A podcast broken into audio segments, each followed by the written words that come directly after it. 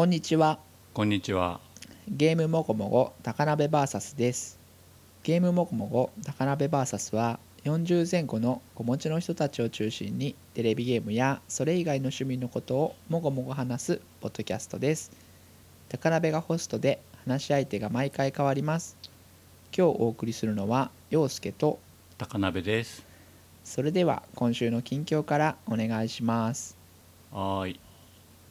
8月1回も収録がなくてですね、はいはい。時期外れになってしまったんですが、はい。映画のカメラを止めるなを見てまいりました。ほう。もう結構話題になっていて、ちょっとうん遅れすぎちゃって恥ずかしい感じもも もはやあるんですけども、はいはい。まあ、今回アイコンをカメラを止めるな風にしたので、まあ、言わないわけにはいかないかなっていう感じで 紹介したいと思います。はい。えっ、とどんな内容か知ってますか？なんかなんとなくゾンビ映画で、えそうだよね。ーなんかこうカメラをずっと回し続けるみたいなであと舞台はいはいはい。原作でちょっと揉めてるっていう話と、そうだよね。あとなんかネタバレを聞くとあんまり良くないからっていうんで、はいはい。なんか皆さん気遣って話してるなっていうよそううななんだよね、はいはいはいはい。まあとはいえなんか僕自身はそんなになんかネタバレってどこがネタバレみたいな気持ちもあるんで、なんか本当にさらな気持ちで見たい人は、まあ、ちょっと飛ばして聞いてくれるといいかなとは思います。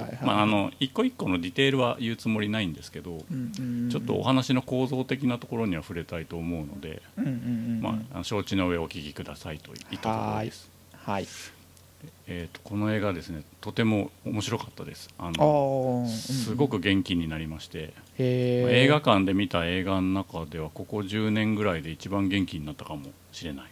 へ映画館中がもう笑いに包まれてなんかめっちゃライブ感がありました、えうーん。で、まあ、タイトルが、まあ、カメラを止めるのだけどポスターがそのゾンビものっぽい感じじゃないですか。うんうんでゾンビを見たい人がそれを期待していくと結構違うっていうか、うんうんうん。そういう内容じゃないんだよね。はいはいはいどはい。っちかっていうとその映画作りとかものづくりあるあるを見に行く人用という感じでした。時間はそんな長くないんじゃないかな。確か100分ぐらいだったと思うんですけどはいはい。2部構成になってて。最初になんかゾンビ映画が流れるんだよねうんうんうん。でそれが40分ぐらいなのかな。うんうんでそれがブツッと終わってうんうんうん。終わっちゃったと思うんだよね。うん。そしたらね残りの60分がそのなんか前日談みたいな話になるの。はいはいはい。で前日談っていうのがその40分にパッケージした映画を作る話。うーんうんうん。になるんだよね。うんうん。でゾンビ映画を期待していった人にとってはその40分が割とだるいというかうんうんうんうん苦痛な作りになってるんですよ。はいはいはいはい。え何これみたいな。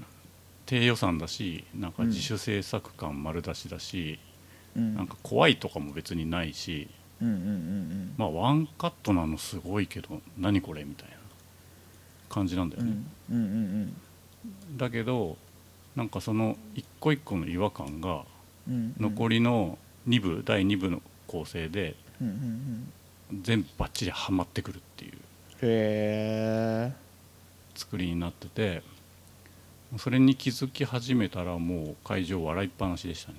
へえうんうん。でなんかグッズとか欲しくなっちゃうぐらいだったんだけどほうほうほう。なんか T シャツぐらいしかないらしいんだよね。うんうんうん。でそれももう売り切れちゃってて全然なくてうんうんでそれも T シャツもなんかクルー T シャツみたいな感じで。うんうんうん。あの映画のその映画内映画のタイトルが「ワンカット・オブ・ザ・デッド」っていうんだけどその「ONE CUT OF THE DEAD」って書いてある T シャツだけなんだよね、うん。ああはいはいはい。で実際その映画館行くとそれを着て着てるそのリピーターの人とかもいるわけ。はいはいはいはい。そういうの見ちゃうとなんかちょっとそのそういう祭りには乗れない感みたいのもあって。気恥ずかしくなってはい。はいあとなんか監督が監督役の人がなんか薄いグリーンのアロハシャツみたいなの着てんの。うんうんうんでそれがなんか普通に一般に通販とかで買えるアロハらしくて。うんうーん。なんかそういうのをわざと探して買ってくるつわものとかもいるらしいです。はいはいはい。で配役が全員めちゃめちゃハマってて。うんうんうん。あの名前も知らないような役者ばっかりなんですけど、うん。その映画研究の学校かなんかの人たちなのかな、うん。うん。だからまあその人たちに一人一人当て書きで脚本を書いてる。へえだからもう顔もセリフも挙動もバッチリハマってるんですよ。うんうんうんで監督がなんかねちょっと気弱そうな人なんだよね。うんうんうんうんで今回その、まあ、さっき陽介も言ってたけどパクリだみたいな記事とかもちょっと出てるじゃないですか。はいはいはいはいはい。でさ ついその劇中の監督のイメージのままそういう記事とかをちょっと流し見しちゃったんだけど、うんうんうんうん。まあ、実際の監督は全然そんなやつじゃないわけ、ああそうなんですね。もうちょっとウ上ェーイみたいな感じなの。なんかすごいいい監督が出てくるからさ。同情できる監督が出てくるから、はいはいはいはいはいついついなんか感情移入しちゃうんだけどうん。実際の監督は全然そんな感じじゃないもっと若くて生き生きしたやつなの。でなんかもう一つの論調として低予算なのにすごいとか、うんうんうん。低予算だからできたみたいなことをいろいろ言うんだけどみんな、うんうんうん。まあそんなことよりでも、うん。この思いついたアイディアを自分たちの力で形にできることが重要で。うんでそれがフィルムにちゃんと収まっててうんお客の俺が気持ちいいってことだけでもう最高だなと思って。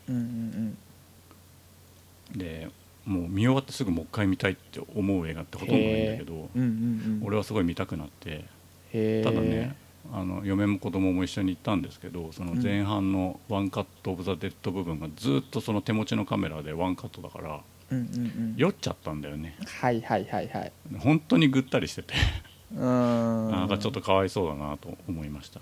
なので、まあ、僕ら映画館の真ん中ぐらいで見たんですけど、うん。まあ、できるだけ後ろの方の席の方がいいかもしれないと思いました、うん。うん。うん。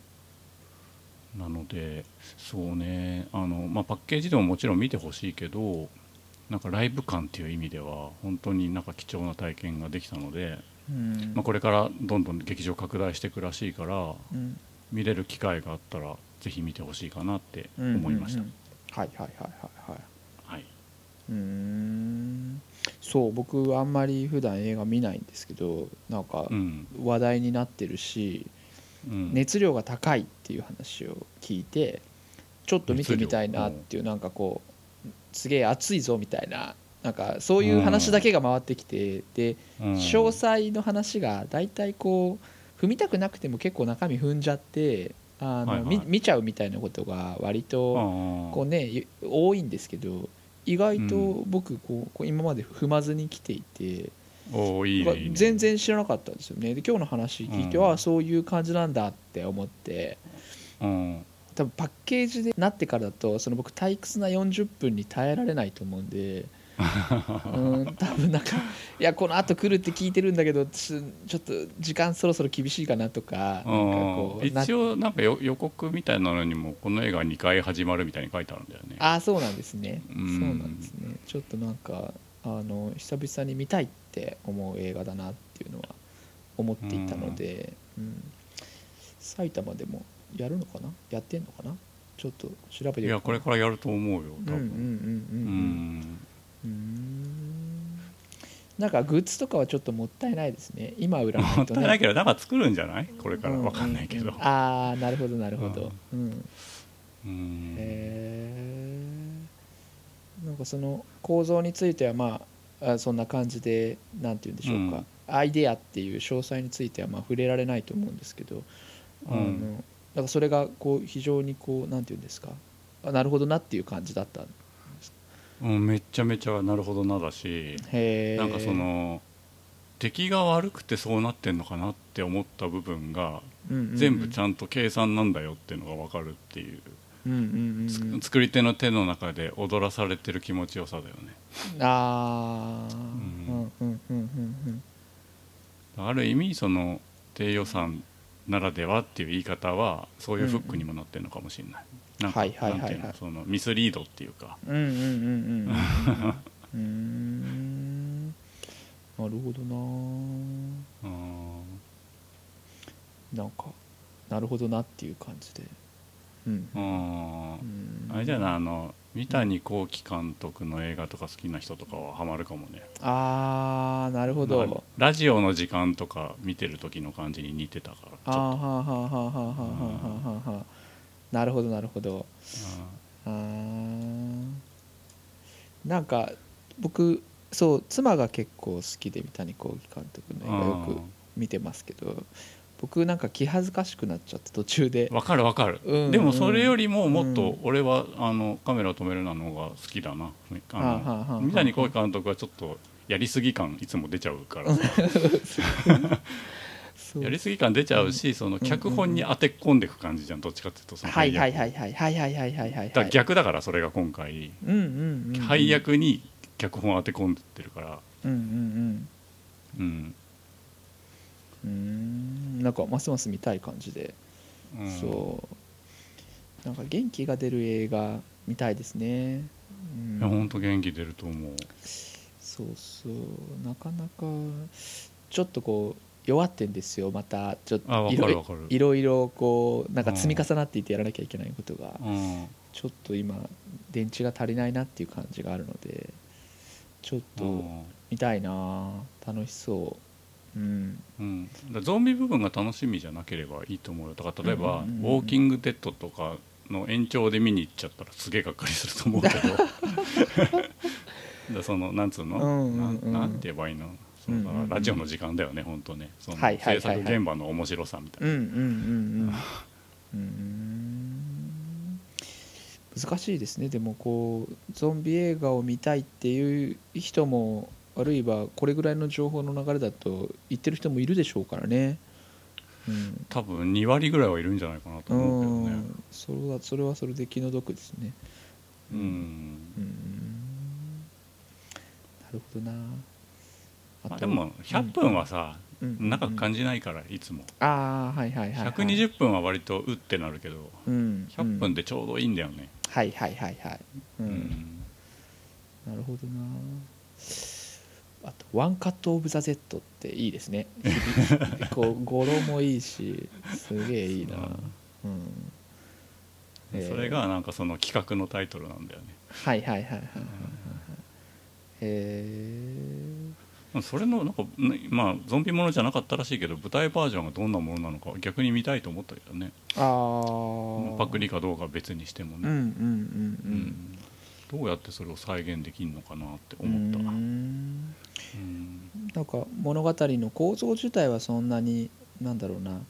まあ伝統的な手法でもあるんだみたいな話をしてる人も今日今日だったかなラジオかなんかでも聞いて。ああまあそうかもね。だからうん。そういうのにもう1回か2回触れちゃってる人は、うんうんうんその言うほどでもないじゃんって思うんだと思うんだよね、はいはいはいはいはい。だ例えば「ブレードランナー2049」の前にうんあれよ歯を見ちゃった人みたいな、はいこれみたいなはいはいは感じだといはいはいはいはい。半分楽しみが損なわれるみたいな、うん。それ前見たしみたいな、はいはいはいはいはいはいはいはい俺はあの映画という形を含めてこういうのに触れたの初めてだったから嬉しかったねすごい、いやーちょっと楽しみだな。ちょっと映画館で見たいな、うん。調べとこう。うん。うん。まあね、熱が冷めないうちにみんなで笑うのが最高に楽しいと思う、うんうん。うん。なんか丁寧に作られたインディーズみたいなものっていうのは、いや本当本当本当。うん。あそうだね。インディーズゲームのいいやつ伝わった時の感じにすごい近いと思うね。アンダーテイルルとかさそういう感じああーあるじゃん。なるほどなるほど。うんうんうんうんの裏返される感じあるじゃん。はいはいはいはいはいはい。うん。あの手のひらで転がされてる感じとかあるじゃん、うんうんうんうんうんうんうん。そうですねうん、自分でこう制限の枠引いといてそれを壊すみたいなのあるじゃん。そういうの、うん、なんかびっくり箱見に行くつもりでいけばいいんじゃないかな。はいはいはいはい、うん、ああんかちょっとますます見たくなる感じですね。アンダーテールね。うん。まあね9月にスイッチでも出るらしいからね、そうですね。うん。うん、そうそう。なるほどな。ちょっとじゃあグリーンのアロハシャツ探して行ってみます。アイコンね陽介にあの監督の 顔はめといたから。あ了解です。きちょうどそのアロハ着るといいんじゃなはいいかな、はい気弱そうに映ってる人ですよね。うん、了解です。はい。はい。僕は、えー VR ゾーンを体験してきたので、そのお話をちょっと簡単にしたいなと思っているんですけどはい。僕実家が横浜なんですよね。今、えー、と埼玉に住んでるんですけど。で、うん。桜木町のみなとみらいのワールドポーターズというところがあって、うんうん。そこに VR ゾーンが置いてあるぞっていうのを見ておおどれどれと思って行ってきたんですけど、うん。やったゲームは「マリオカートと」えーとうんもう一個「ホラー実体験室脱出病棟オメガ」っていうなんかこう怖そう。ホラーのゲームを。ホラーのゲームはなんかゲームオモのメンバーはきっと VR ゾーンでやる人はあんまいないかなと思って。そうそあーどうだろうね。ルーさんちとか。あールーさんちやるかホラー好きうはいはいはいはい、意外ともうやってたりするのかな、うん、で、やってですねあの、うん。まあ、機械で装着したりしてマリオカートの話はまあ山本さんもしてたので、うん。まあおうおうドスンでやっぱ言った通りでけえし怖えなとか。アイテムつかめた？アイテムつかめました。アイテムつかんでバシってなんだバシって。アイテム掴んでバシってなんか後ろに向かってで僕嫁さんと一緒にやって嫁さんはワーキャーワーキャー言っててその声が耳元に届く感じとかはすごい楽しかったり、おおうん。なんか隣にマリオがいんなっつって僕はルイージだったんですけど、へまあ、それはちょっと楽しかったですね。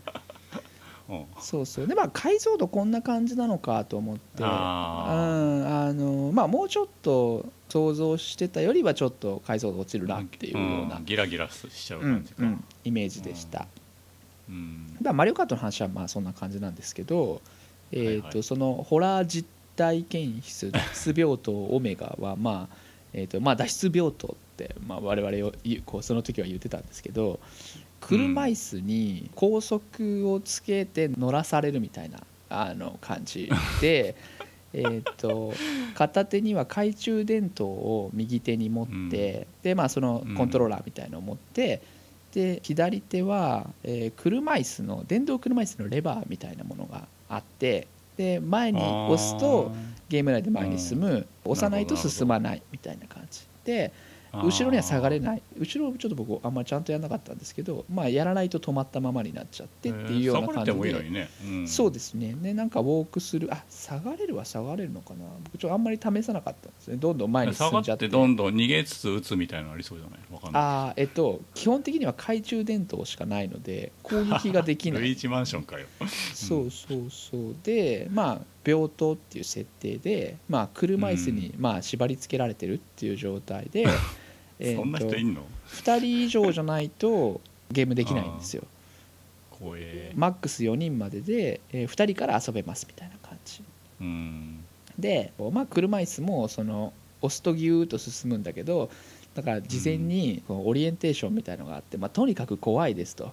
でだから 結構煽られるんですよね。とにかく怖いですって。でここに緊急停止ボタンがありますんでどうしてもの時は押してくださいみたいな話とか、まあ、されて、うん。でここに該当するものありませんかとか心臓弱かったらやめた方がいいですよみたいな ちょっとこう 結構こう煽られるわけですよ。あでまあなんかちょっと病棟でホラーっていうのはまあ個人的にはちょっと納得いかーないところもあったりするのですけどまあまあまあでも定番は定番だよね。そうそうそうなんです。そうなんです。なんか閉鎖的な病棟の中で、えー車椅子に乗って進むと。で前を押してると前にゆっくり進むんです。で、うん。内容はまあうん。グロテスクで不安を煽るようなシーン結構多いんですけどなんかそんなになんかこう B 級スプラッターホラーって感じでなんかこう人がボンって出てくるシーンとかはわってなるんですけどなんかこれ VR じゃなくってもウォークスルーのアトラクションとかうん。あるいはなんか乗り物に乗って進むアトラクションでもまあ同じのできるんじゃないかなと思って。特別な VR の体験っていうようなうーんと、なんだろうな。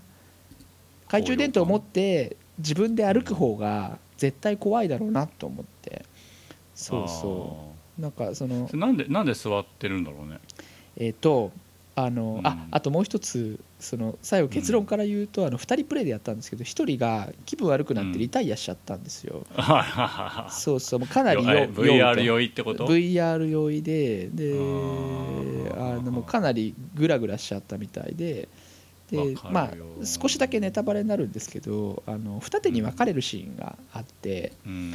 そうそうであのスタッフ変わってくんないの？あスタッフ変わってくんないんですよ。変わんねえでのかよ。2人からなのに。確かにその VR のうんとその画面の中で自分の周りの人たちが同じように車椅子に乗ってる人たちがこう次々とこうやられていくんですよね。であるギミックをクリアしないと あの自分のところまで来ちゃうぞっていうようなシーンがあってこう順番にこう切られていって、まあ、血が出たりとかうん。して最後うん。僕の番になってでまあ一人リタイアしちゃったんでそのまま終わるっていうところで途中でゲームは終了したんですけどああのまあまあその演出は確かにリアルでは再現できないなって思った一方でなんかまあそれと同じような恐怖感みたいのだったらなんかこう、音とか風が吹くとか、うん。そういうのだけでもちょっとこう再現できるところもあるだろうなとかちょっとこう水分がついたりとか,、なんかそれだけでも、なので VR じゃないとできないっていう体験ではマリオカートの方がワクワクしたなっていうのはあったなと思って、あの見れない景色が見れたっていう感じ、うんだからその僕が VR にえ何を求めてるのかなっていうところではやっぱりこう、うん解像度の問題もあると思うんですけどもうちょっとリアリティがあることとかでもそのうん懐中電灯をこうさっさって振った時にかなり速いスピードでそれがついてきて視覚の中を明るく照らせるっていう体験自体はすごい楽しかったんですよね。あなんかあこういうこう体感みたいなものは楽しいんだとでもその、うん怖いとかってところを突き詰めるのであれば、まあ、なんかこういうやり方じゃない方がいいなとか、っていうのは確かにあったんですけどそうそう、ん。あともう一つはゲームからちょっとうんずれるんですけど、うこれはあの横浜で全然待ち合わせをしてない時に、うん。お友達とばったり会ってゲームやろうぜって言われて 行ったのが最初だったんです。でそのお友達とはですねもともとこう家族ぐるみの付き合いをしてたんですけど旦那の方が職場の看護婦さんと不倫をしてでそれから疎遠になっちゃったんですよ。でおなんかあの夫婦どうなってるんだろうねなんていう話を僕と嫁さんとしてた時にばったりやったんでもうそれが一番怖かったですね。そういうオチかよ。すげえ怖かったです。うわ出たと思って。すげえ怖 VR じゃないじゃんもうリアルじゃん。そうなんですよ。もうすげえ怖かったんですよね。だからなんか体験としてはなんかこうそのドキドキしたまんま行ってで彼がやろうって言ったんで一緒にやったんですけどリタイアして。何なんだよ。そう何なんだよと思って。ゲーム最後までやらせてくれよと思って。本当だよ。うん。そうそうそう。なんかそんな感じでしたっていう感じなんですけど。もうんうん。今そのページを開いてみてんだけどはいはい。座ってやるタイプのシューティングゲームみたいな筐体でやるの？あそうですそうです、うん。これさうんうんうん入力デバイス以外のはいはい。仕掛けとかは特にないの？ああなかったんですよ。あないんだ。なんか音符とかさ出そうだなと思う。はいはいはいはい。あとせっかくその搭乗員みたいな人がいるんであればうんうんうん。タイミングに合わせて肩にそっと手を置かれたりとか超怖えなと思って。ああそれ怖いで すね。意外となんか普通に座ってなんかレバー的なものを持ってるよねうんうんうん。そうそうそうそう。なんかもうちょっといろいろできてもいいのになっていうのは確かに。で VR してるのに前にスクリーンがあるからこれ他のギャラリーも見てるってことでしょ？えっ、と前にあるスクリーンはなんかこうなんて言うんでしょうね。宣伝？宣伝でもない。入った時におなんか、うん。あのあるねっていう感じで。そうアトラクシそうョンか。そうですね。やなんか。ってる画面じゃないんだうん。あの全然あれは絵が描そいうてあるかやってる画面やっちゃったらネタバレになっちゃうもんね。そうそうそうなんです。これからやるることが分かっちゃったらうん並んでる人つまんないもんね、うん。そうかそうか。予告編みたいなことか。そうそう。でマリオカートとかはやってるとこ外からすごい見えるんですよ。でワーキャー言ってなんかこうアクセル踏んでるとか見えるんですけどその病棟はどういうシーンで何をやってるかは、なるほどな。んなかカーテンの向こう側のまああとは年齢の問題もあると思うんですけど中側でやってて。うんでまあ、ちょっといいなと思った演出はその、うん。まあ、途中で彼はリタイアしたんですけどペアでやった人は。でそのもう一人の人が怖い時に「うおー」とか言うのがこっちのマイクに入ってくるんですよね、マイク。そうそうヘッドホンに入ってきて。うん「で何何?」みたいな。そうそう。でヘッドホンと、まあ、マイクがついたヘッドホンと、まあ、VR のカメラをカメラ？レンズを、うん。まあ、装着してっていう感じになるので。うんそうそう。まあ。まあゲ,、うん、ゲームオーバーになっちゃったから最後までやってないと思うけどそこまで何分ぐらいやったのそこまでで大体78分だったと思いそうますだよね、うん。多分15分以上はないよね、うん体験時間んだなやっぱなかうん。体験時間は12分ぐらいみたいなのが一応その元々の、15分以内にしてるよね、絶対に。はいはいはいはい。うん。うん。そうそう。まあでもホラーは相性いいんだろうなとかってまあ確かに思うは思うんですけど、うん。なんかもう一工夫ないとないとなっていう感じはします。うん、なんて言うんだろうな。うん、うん、なんか乗り物に乗って怖いものが順番に出てくるってそれが自分で自由に進められるくらいだったらまあなんかもうちょっと体験としては思ったより普通だなっていう感じ。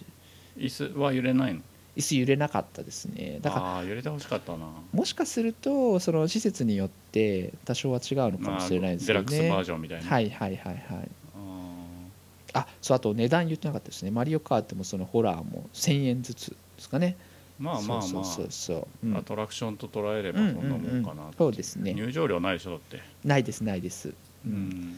普通にゲームセンターの一角にある感じで、えー、とナムコのゲームセンターの一角にドンドンとあって。ゴーグルとかはなんかこうへたったりしてなかったの？全然大丈夫でしたね。ううん。ん。あの眼鏡もちょっとかけたままであの、うん。眼鏡をこうグッとその VR レンズのところに入れてかけさせてもらうみたいな感じで、あよくできてんなっていう感じでした、うん。あそういえば俺あの USJ で「エヴァンゲリオン」のジェットコースターの VR やった時眼鏡外せって言われて、あこれどうやってピント合わせたんだっけな？なんかちゃんと見えたんだよね。えー、合わせてくれるんですかね？もしかして。わかんないけどね、うん。うん。うん。まあ、双眼鏡とかもさ眼鏡外した方が見やすかったりするのと同じ仕組みかもね、あー近いから大丈夫みたいなこともあるんですかね、うん。要するにその補正値も含めて調はい節はいはいはいはいはいはいはい。うん。うんうんうんうん動向とか見たりするんかな。そんいやそんな賢くないと思うんうけどね。うん。うんうんうんうんうん。うん。まあでもこれ怖いのはちょっとやりたくないけどうんうんうん。VR ゾーン早く梅田にできないかな。秋にできるって言ったらもうああそうなんですね。うんうん。あそうですよ。うん。言ってましたよね。うんうんううん。んそうそう。あとなんか隣にまあやらなかったんですけどなんか空を飛ぶ自転車的なものの、あプロップサイクル？はいはいはいもうあってあなんかなかなかあこういうアイデアはいいなと思って。うん。どれだあこれか。ハネチャリってやつか。あそうですそうですそうです、なんかプロップサイクルじゃんねこれね。昔、アーケードだったの知ってる？自転車こぐやつ、あありましたありました。なんか一生懸命こぐやつですよね。うん、うん。前から風が出んだよ。はいはいはいはい。あれ なんかね素敵だなと思って。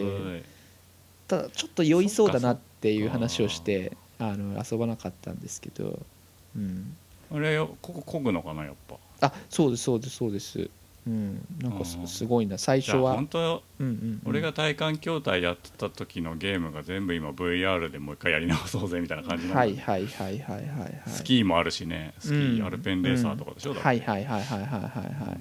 マリオカートみたいなゲームも作ってたしね、なんかね、うんうんうんそうですよね、なんかそういう意味ではなんか体験とか、まあ、感覚は違うんだろうけどそのゲームとしての進歩っていうかは、うん。なかなか難しいのかなとか、うん。あそう。うん、なんか、うん、まあちょそうだな。んかちょっとベタだなってまあベタなのから始めるしかないんでしょうけど。そうそうそうそうそう。そう、うん、まああ例えばね。あとさうんうんうんあの病院は暗いじゃん、はいはいはいはい。さ前そのゴーグルは暗い画面の方が周りの額縁が見えなくていいみたいなことをうんうんうん言ったけど、うんうんうん。マリオカートは多分明るいと思うんだよね、はいはいはいはい。その感じはどうだった？マリオカート特に違和感なかはった？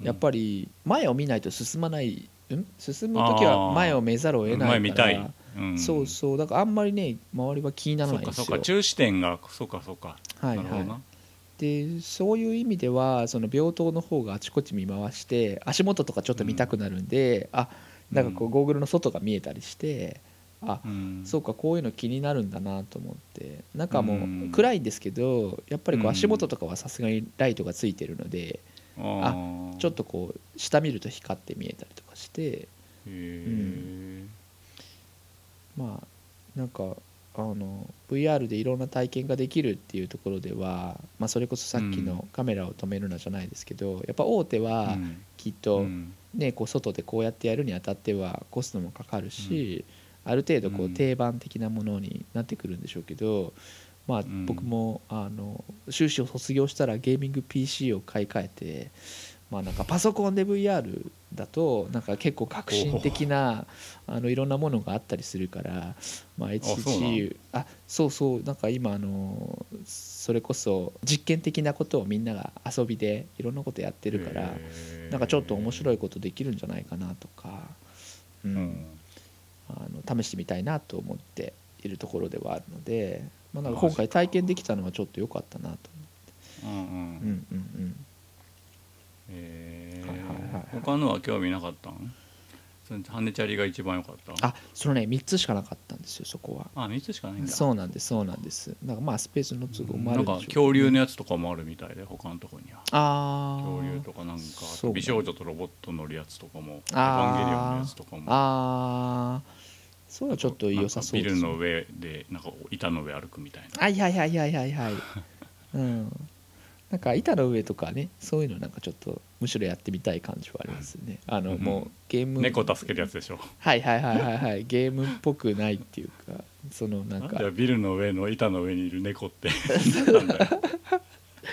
そうそうどんな状況だよ。そうそう。なんかそういうこう DS の初期の実験ソフトみたいな、はいはいはい。なんかああいう感じは結構好きであーなんかうん。あのワクワクするんですよねちょっとだけでうん。そこよりちょっといったベタなのはなんかああこういう感じでみたいなちょっと冷めた気持ちになっちゃうんですけど、うん。板の上の猫って聞くとやってみたいって思うんですよ。だから不思議ですよね。何なんでしょうね。うん、うんそうそう、うん、なんかね触る VR やりたい。まあその猫は触るんだろうけどぬいぐるみはいはいはいはいはいはい。触った時にその目で見てるものと触ってるもの違うわけじゃん、うんうんうんうん。どういう気持ちになるのかなと思って。うんうんうんそうですね、うん、やっぱトリコとかさファサファサしたものを撫でたああいいですね。いいですね、うん。まあ胸像でもいいけどさ、うんうん。そうですね。なんかまあうん。VR、まあちょっと体験としてはまあ面白かったよというところではあるので、まあちょっと引き続き、まああるいはまあ実機を買わないまでもアーケードがまた少し進んできてアーケードっていう文化がまたちょっとこう変わってきたりしても面白いかなと思うんで、まあこう応援したいなっていう気持ちではあります。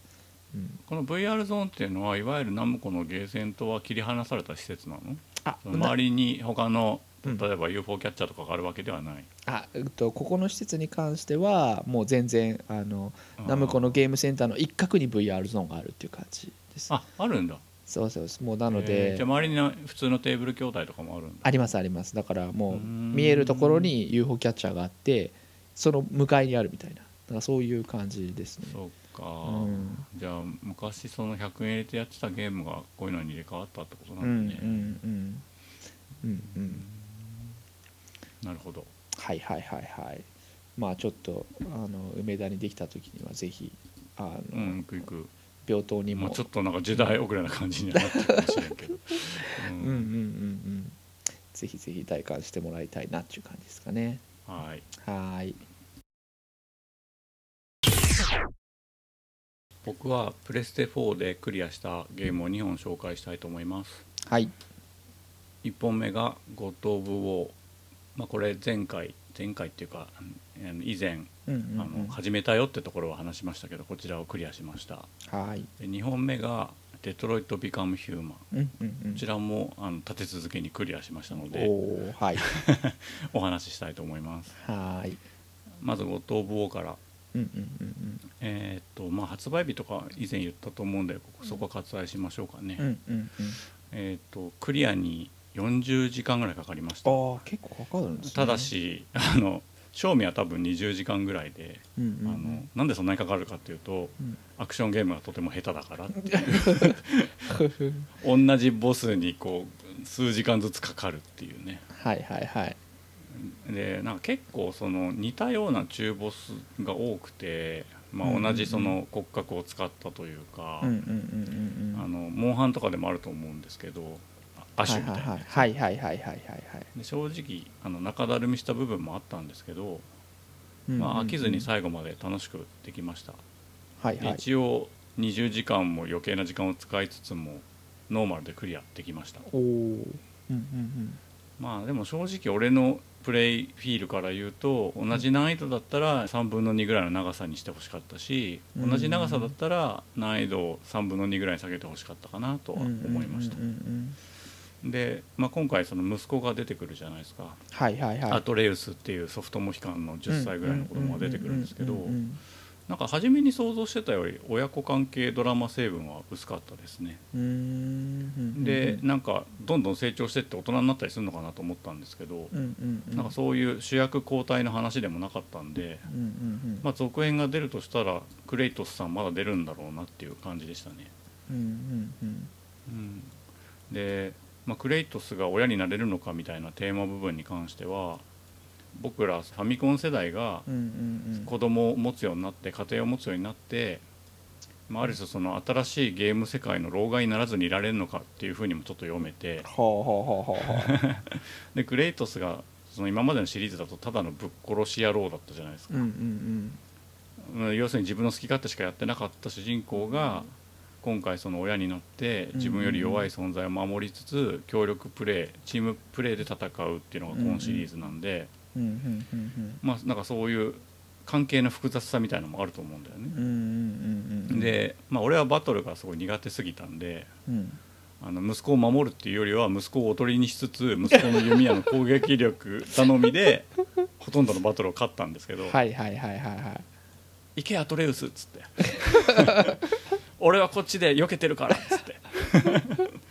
だから親になれたかと言われればなれなかったし、まあ、はいはいはい。老害かもしれないはいはいはいはい。で、まあ、親子関係思ったより薄かったんだけどそれ以外の周辺のキャラクターがすげえ良くてはいはいはい。なんか途中から鍛冶屋の兄弟が出てくるんだけどそいつらもなんか2人ともすっごい個性的でうん1人はすごいガサツなんだけどもう1人は器用な弟みたいなうんうんうんうん。感じだったりあとなんかね途中から生首を連れて歩かなきゃいけなくなるんだけどはいはい。生首がすげえいい感じだったし、ね、へなんかあとなんか魔女みたいなのも出てくるんだけど魔女もその魔女ですよっていう魔女じゃなくてえ、うんうんうん。まあ、知ってる人で置き換えて言うとなんか大黒摩季みたいな。ほうほう。ほうだからちょっとロック成分入ってるおばちゃんっているじゃん。はいはいはいはいはいはいはい。その辺にいそうななんか40歳ぐらいのちょっと不思議成分入ったおばちゃんはいはいはいはいはいうんなんかこうバツイチなのかなみたいな感じを出してくるおばちゃん。ああなるほどなるほど。うんそういうの。がすげえ良くて。うんうんあの喋るキャラは基本的に全員良かったですね、うんうん。うん、なんかラスボスみたいなのもすごい変わった感じの造形で、うん。あでもこういうやべえやついるわっていう感ああじで、うん、良かったですね。うんうんうんうんただねあの前回そのクレイトスの声が変わって、うんそんな違和感ないよって言ったんですけど、うん。なんか一本通してみると、うんまあ、ちょっと前の人の声の方が良かったかなっていうのは思いましたね、うんなんかうん。その三宅さんって人が今回当てててヒロアカのオールマイトの声やってるって言ったんですけど、うんなんか若干そのわざと低い声出して頑張ってる感みたいなのがあってなんかね気持ちがスッて入りきれませんでしたね。うんうんうんうんでなんかそこだけちょっともったいなかったかなと思いました、えーあとは景色がほんとすごくってうんうんうんうん。うんあのファンタジーの画集の中にいるみたいへえ一度も見たことない感じなのに懐かしさみたいなのもちゃんとあって、まあこの水準を超える世界観っていうのはしばらく現れないんじゃないかなと思うぐらいどの世界も美しかったです。あとはメニューがちょっと煩雑でなんかねその画面の中でカーソルをカッカッカッカっていろんなとこにいろんな枠のいろんなとこに動かさなきゃいけないんだけどその切り替えが十字キーだったり LR だったりとかしてごちゃごちゃしてるんだよね。あーうん。だからここに行きたいのに行けないみたいなことが結構あってうんうん。それがね最後まで結局拭えないまま終わっちゃったんだよねうんうん。でなんか武器も装備もなんかいろんなこう素材を集めて強化みたいなのができるんだけどうんうんうん。新しい武器を買った方がいいのか今の武器を育てた方がいいのかとかってあんまよく分かんない。なんか一応比較画面みたいなのあるんだけどうんうんうんどっちがいいのか長期的には分かんない。次にいくつ出てくるか分かんないからは武器が、いはいはいはいはい。でその点なんかスキルツリーとかは増えていく一方なんで分かりやすかったかなとは思いました。うんうんあとまあロードがないんだよっていう触れ込みだったけど、まあ、割とその何ドアを開けるとかみたいな時に数秒間画面が止まることとかはあってはいはいはいはい。いやロードがないっていうか画面止まるじゃんみたいな。わかんない。PS4 プロとかだったら止まんないのかもしれないけど。うんうんうんうんまあでもその志として止めないんだよっていうのはすごい感じたんで、うんうんうんうんもうそれはすげえなと思って、うん。その今まで見たことないクオリティの画面なのに一応止める気はないっていう、うんそのロード画面ですよっていうのを挟まないっていうはいはいのはすはいはい。はいげえなとはい思いましたね。うんうん。まあプレステ4一番初期型なんで、うんまあ、そういうせいもあったかもしれないんですけど、うんもうずっと、あの静かめの掃除機ぐらいの音を立ててボーンってやってるんで それだけは本当勘弁してほしいとは思いましたけど、まあでもスイッチでは絶対できないクオリティだと思ううんんで、うん。そういう意味では、うん、なんかソニーのゲームやったなっていう感じがしましたね。はいうんうんうん。まあ、1本目は「ゴトボー」でした。はい。で2本目が「ゴトボー」をクリアしたら買おうと思ってた「まあ、うん。デトロイト・ビカム・ヒューマン」はいはいはいはい。デトロイト・ビカム・ヒューマンは2018年5月25日に発売されたプレステ44アクションアドベンチャーゲームですと。うんうんうん。で開発元がクアンティック・ドリームはい。発売元がソニー・インタラクティブ・エンターテインメントだと。うんうんうん。でヘビーレインとかビヨンド・トゥ・ソはいはいはい。ウルとかややったことある？はいはいありますあります。うん。ある？俺も好きでで、まあ、ヘビーレインはすごい好きなんだけどビヨンド・トゥ・ソウルはそうでもねえなみたいな感じだったんですけど、うんうんうん。その2作をもうはるかに超える題材マッチ感ほう。今んとこその3作の中ではずば抜けて最高傑作かなと思いました、なのでなぜひやってほしいかなとうん思います、うんうんそのシリーズでいうと日本でいうと「ヤルドラうんとかうんうんうん」まあテキストアドベンチャーみたいなのをもう全部フル CG の動画に直して力技で作ったみたいなゲームではあって、まあ、フルボイスだしね、うんうんうん。有名な俳優使ったりとかして。で今回はちょっと未来の話になってて2038年の、まあ、デトロイトの話なんだよね。うんうんでパッケージ見ても何のこっちゃって感じなんだけどなんかこの3人が主人公なんだよね。うんうんうんうん。うん3人ともアンドロイドですと、はいはいはい。1人が捜査官のコナン、うん。まあ、要するに刑事だよね。でこれ白人のシュッとした男性です。うん。で次が介護士って言っていいのかな、まあ、あの病気の老人を世話してる、うんうんまあ、有色人種っぽい男の人。うんうんうんもう一人が家事手伝いをやってるカーラっていう、うん。まあ、白人女性っぽいアンドロイド、この3人のうん。話をバラバラにちょっとずつちょっとずつ進めていくとだんだん大きな話の中に絡んでいくみたいな、はいはいはいはい。そういう内容です。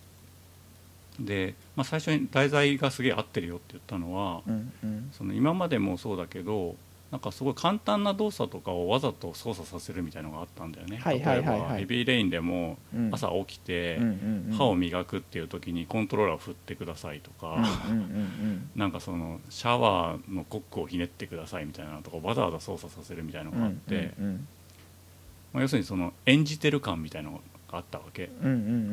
だけどそれがその人間性と直結しているかっていうと必ずしもイコールじゃなくて、うんうんうんなんでこんな機械的なことしなきゃいけないんだろうみたいな多少なりともあったんだけど、うん。ただ今回は演じてるのがアンドロイドなんで、アンドロイドを演じてる俺っていうふうに解釈すると、それがバッチリハマるんうんだよね、あと CG のキャラクターがその動いたり喋ったりするんだけど、まあ、不気味の谷ってあるじゃないですか、でまあプレステ3から格段に表現力が上がってるんでもう本当人間と見間違うぐらいのリアリティにはなってて表情の自然さもかなり上がってるんだけど、ん。それでもその不気味の谷みたいなのがうっすら残ってて、それがそのアンドロイドっていう題材にまたバッチリ合ってると、アンドロイドだから表情がちょっと硬いんだとかさ、表現が乏しいんだって思えるっていう。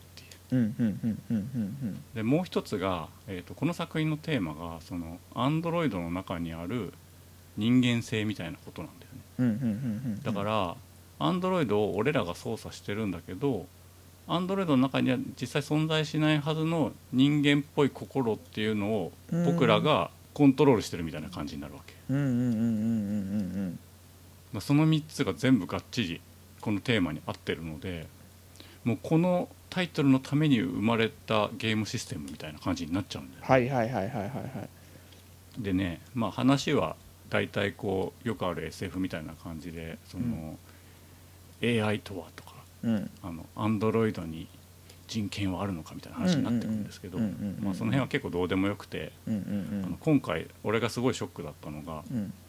家事手伝いの白人女性のカーラっていう女の子がいるんですけど、はいはい。めちゃめちゃ可愛い。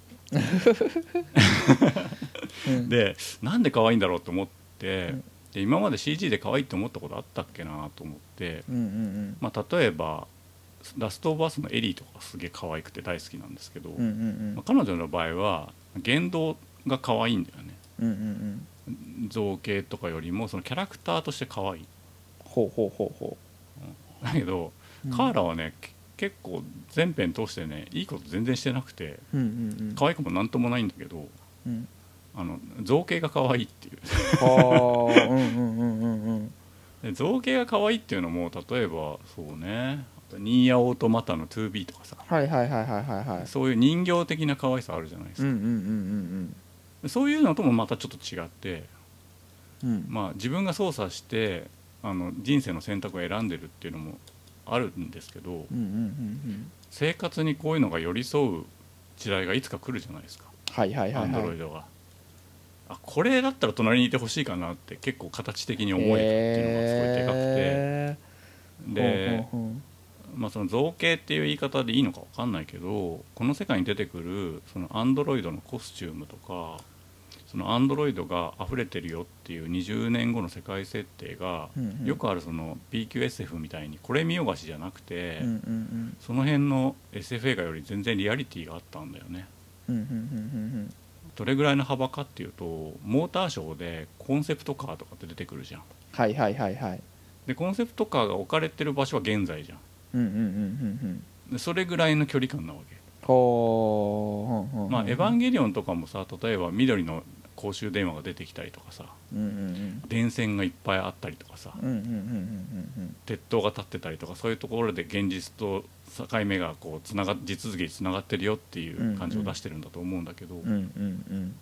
その今ある景色の中に自然に溶け込むぐらいのその SF ガジェットみたいなものが普通にあるんだよね。でアンドロイドは見た目がほぼ人間で区別がつかないっていう設定なの、でその代わりに服がアンドロイドですよって書いてある服でなんかチカチカしてたり光ったりとかしてて部分が、あとこめかみのところにハードディスクとかによくあるチカチカする LED がついてるの、はいはいはい。リング状の。でこれが問題ない時は青が光ってて、青だかグリーンだかが光ってて、うん。なんかちょっとストレス与えると黄色く点滅してでなんかすげえストレスを浴びてると赤くなったり、まあ、機体が異常を感知すると赤くなったりとかするみたいな感じなの、うんでもその LED を外すことができちゃうからうん。外すとうんうん。外してその服を着替えるともう人間社会に溶け込めるよっていうぐらいの世界観なの、だけどその服とかを見ていいなって思ったんだよね。うんうんうんでカーラがねだんだんね最初の時の見た目と変わっていくんだ物語が進むにつれて。ほう。で最初着てる服がよくその SCE だった頃の時代の,、うんうんうん。あのゲームショーの女性コンパニオンみたいな黒とブルーと白みたいな感はいじなの、でスカートみたいの履いててテカテカしてんだけど、うんうん、つるっとしたズボンも履いてるみたいな感じで、うんうんうん、その肌の露出はそんな多くないみたいな、うんうんうん、だから、えーと、 Perfume の PV みたいな感じかな。をなんかソニーのコンパニオンみたいな色で塗りましたみたいな。はいはいはいはいはい、でそういうのになんかピンときたことが今まで俺はなかったんだけど、うんうんうん、なんかカーラを見る限りはあこの人横にいたら嬉しいなって思ったんだよね。うん。でメニュー画面にも別の女性が出てきてうんうん。顔のアップなの。うん。でその子もなんか美人ですよって感じに書かれててうんうんうん。でその子はねゲーム中盤にも出てくるんだけどうん。明らかにそのなんていうのかな鑑賞用のロボっていうかうんうんうん。その美人がいて嬉しいでしょっていう代わりのロボットなんだよね。うんうんうんうんでそれもねなんか見てて嬉しかったんだよね。うん。別になんかエロいことしてくれるわけじゃないんだけどうんうんうんなんか造形がすげえしっかりしてて。うんうんうん。うん。なんかそういう感覚になったことなかったからなんかうん。アンドロイドいてもいいかもなって、思えたね。でゲーム的には A 地点から B 地点に歩いてってこいつと話せとかこれを拾えとかっていう感じなんだけどうんうんうん。そのゲーム的な制約があるじゃないですか。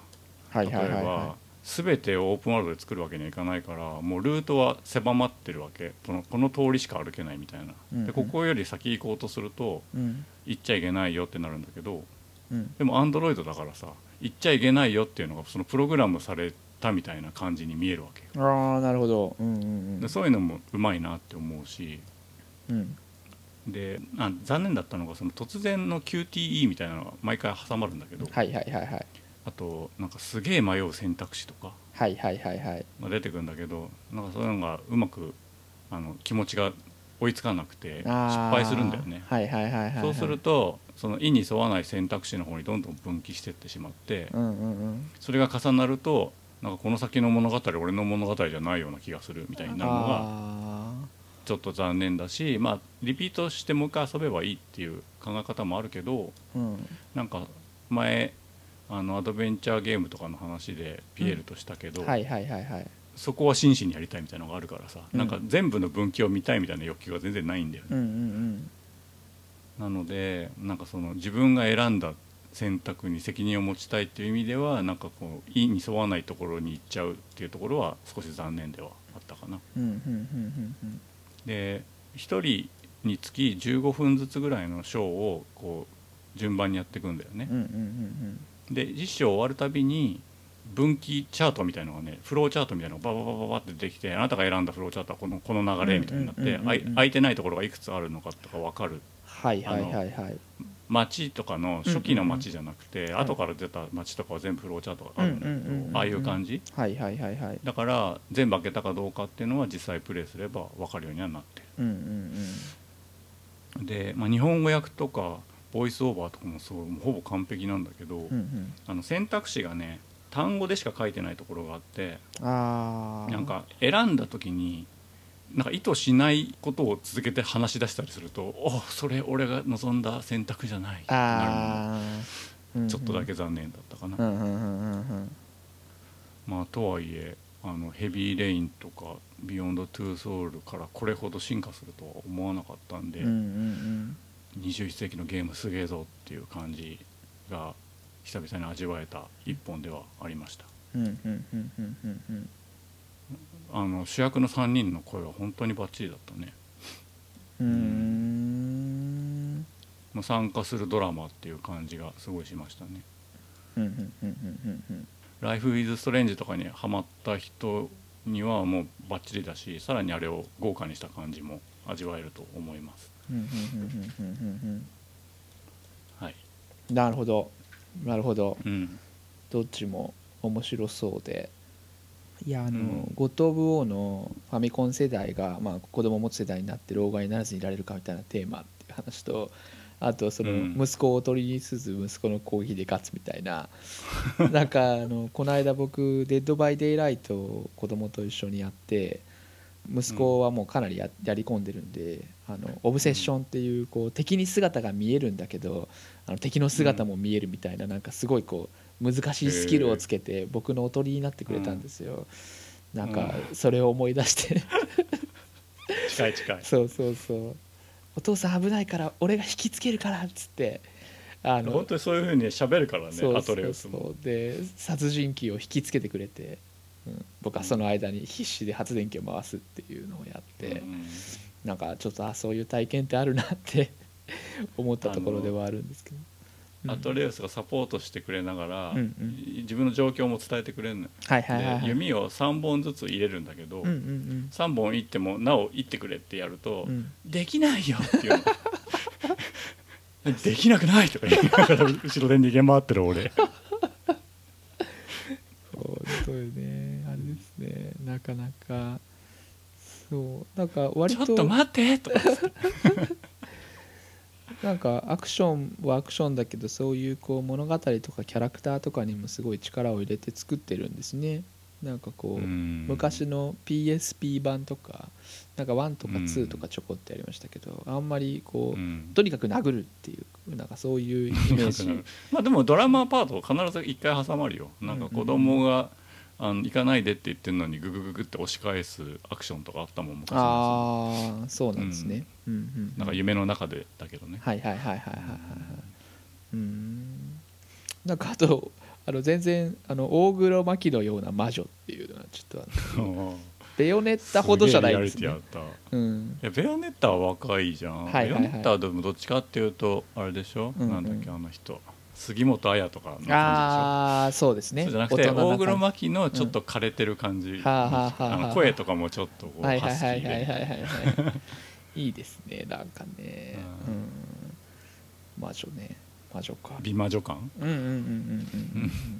ロックな魔女なんですね。ううんん、なんかそうソバージュっぽい感じ、はいはいはいはいはい。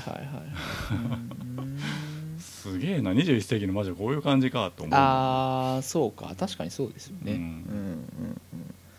あのそれこそねあのシェイクスピアの時はこう鼻曲がってイボイボだったのが、もうすっかりり若返ってるわけですよね、うん。本当美魔女なんだよ、うんうん。うん、もう鼻の油とか出ないでしょうねきっとねあんまり、うん、うん、の油とか出ないね。そうなんだ。へえなんかその鍛冶屋の兄弟の話とか生首の話とか魔女の話とか聞くとあの、うん。全然かちょっと関係ないのかもしれないんですけどあのゼルダに出てくる奇妙な人たちみたいなイメージとちょっと重なってうん。うん。そうそう。あなんとなく。でうん21世紀感があるなと思ったのは例えばその鍛冶屋がカウンター越しにいいてうんうんうんうんうん。で普通はそのカウンター越しに話しかけると会話が始まるじゃないですか。はいはいはいはいはい。そうじゃなくてそのカウンターに近づいてる時から「おおよく来たな」みたいなこう話が始まるっていうのがまたすげえよくて、うんうんうんうんうん。なんかね会話とか全部そういう風にできてんだよね。それはなんかムービーとかじゃなくてうんうん。なんかリアルタイムだったりするのが、ああさすがだなってうんうんうんうんうん思ったねうんうんうん。へえちょっとやってみてえなうん。ちょっとのまあ40時間って聞くとうってなりますけどね。いや下手だからだよ。20時間ぐらいだよ上20手い人は。時間ぐらい、う んちょっと楽しそう。うん。うーん。あとはちゃんとこう素材を拾ったりしてパワーアップできればもっと簡単なんだと思うああなるほどなるほど。うんうんうん。なんかあんま仕組みが理解できなかうんったんだよね。うんそのなんかそれだけしっかりした作りなのに UI がちょっとこう煩雑だっていうのはなんか理由があるんですかね？いろいろ分岐が多いみたいなことなんですかね？実際に。仕組みが重なりすぎてる。うん。まあメニューの階層みたいなのがなんかいくつも並列に走ってるからそれでうんボタン全部に割り振るみたいな感じになっちゃったんだろうね。うなんかそういうのに一番力入れそうですけどね。こういう UX デザイナーみたいな人たちが。なんかこう強いうん。ちなんか大手だから。力入れすぎた結果わかんないみたいな感じになるほどなるほど。そういうゼルダとかも何シリーズによってはそういうのあるじゃん。なんかああなんか全然しっくりこねえなみたはいいな、はいはいはい。いくつかあったよ、はいうんうんうん。そっかそっか、うんなんか作りが古いっていうんじゃなくてなんかいろんなボタンに当てはまってて分かんないっていう感じなんですね、そうそうだ多分、うんうんうん。あのいろいろんな人にいろんなこと言われた結果わけわかんなくなったみたいな感じかもしれない。ああなるほどなるほど。それかすごいわがままに作った結果合わなかっただけかはいもしれないいしははいはいはいはい。うん。うんあれメニュー画面の文字とかが凝ってるとか言ったのはゴッドボーの話でしたっけ？違いましたっけ？ああどうだったかな、うん。覚えてないな。うんうんうんうん。うん。スキルとかも結構いっぱいあるああいっぱいあるけど結局コマンド入れないと発動しないので、俺はそんな余裕が全然なくて、例えばそのアトレウスも操作しアトレウスって息子だけど、アトレウスも操作しなきゃいけないし、うんうんクレイトスも武器を切り替えなきゃいけないしみたいなことでもうほとんど全てのボタンを同じぐらい押すみたいな感じになるんだよね、うんうんうんん。そうすると十字キーの左が何だったっけ？上は何だったっけ？みたいなさ L あるんだったっけ？みたいになそれを思い出すのにちょっとこうプレイの間が空いたりすると割と時間かかるっていうか、例えばさ十字キーの左を押すと、えっと、アトレウスの弓が切り替わるんだけど、左をもう一回押してもうん。違うのに切り替わるし右とはまた違うのに切り替わるみたいなのでどっちを2回押すんだっけみたいなのが分かんなくなったりなるほどなるほどなるほど。うん結構だ癖があるっちゃあるうんうんうんうんうん。個性的なうんうんうん操作系だったね。うんうんうんうんうんうん。なるほどな。まあちょっとなんか触ってみて僕も味わってみたいで。も手触り感はすごい。うんその斧のねバシッて感じとか。はいはいはいはいはいはいだから今までのその爽快ぶっ殺しゲームにはなってないのでーうんうんうんうん。そこを求めて新作買った人はちょっと不満だったみたいな。ああなるほどなるほど。うんあーうんうんうん。うん。なんかその見てるのを見たことないけど懐かしい景色だとかなんかそういうのを見たいですね。見たい。見たいですね。なんかいろんなそのうん。美術展とか行っうんたけどなんかそういうののなんか上積みだけをふわって救われたみたいな、あまあ、例えばアール・ヌーボーのそのガラスのなんかこう壺とか、あのまあトンボとかがすごい細かくこう掘ってあるみたいなののディテールとかがさりげなくあの時のあの感じだみたいなのがあったりとか。ああはあはあはあはあはあうーんつうんだろうななんかアール・ヌーボー多かったね今回ね。なんかそういう自然の形をうまく取り入れたみたいなあの衣装というか。うん。誰が作ってんだろうね。なんかいつもそのアンチャーテッドとかでも思うけどさものすごい秘境にさ ものすごいこう彫金技術の人とかがはいいるわけじゃん。謎って思う新品みたいなクオリティのままずっとそこに眠ってるのはいはいはいはいはいはいはいはいへえまあでもため息出るほど綺麗だったねうんすごいなやっぱりお金かかってんですねうんあのゴッド・オブ・ウォー作るからこういう背景作れる人っつって集まるわけでしょそれすごいよねああうんうんうんうんうんエンディングも長いんですよねきっとスタッフロール。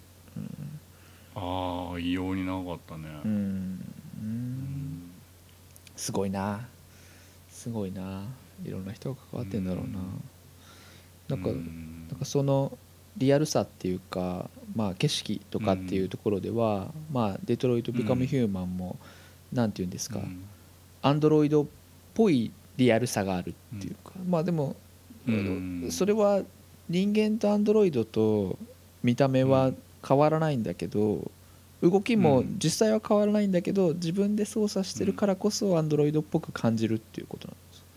うんそれもある。うんうんうん、そのやっぱ CG を超えることはできないので、うんうんうん。そのムービーじゃない部分はいわゆるそのね、うんうん。ループアニメーションだったりすると思うんだけど、はいはいはいはいまあ、そのそういうのが固く見えてもアンドロイドですしねって自分の中で解釈できちゃうっていうのは美味しいなって思うよね。うんうん、他の人間のキャラクターと動きが違うってわけじゃないんですよね。他の人間のキャラクターが滑らかかっていうと別に滑らかではないはいはいはいマジだよ。でもなんかそれはこうこちら側の認知の問題でこうそれが少しこあう変わって見えるっていうのはなんかちょっと面白いですよね。うん、アンドロイドだからーまつって。うあ、ん、まあモブキャラには別に感情移入しないからね。はいはいはいはいはいはい。うん。うーん。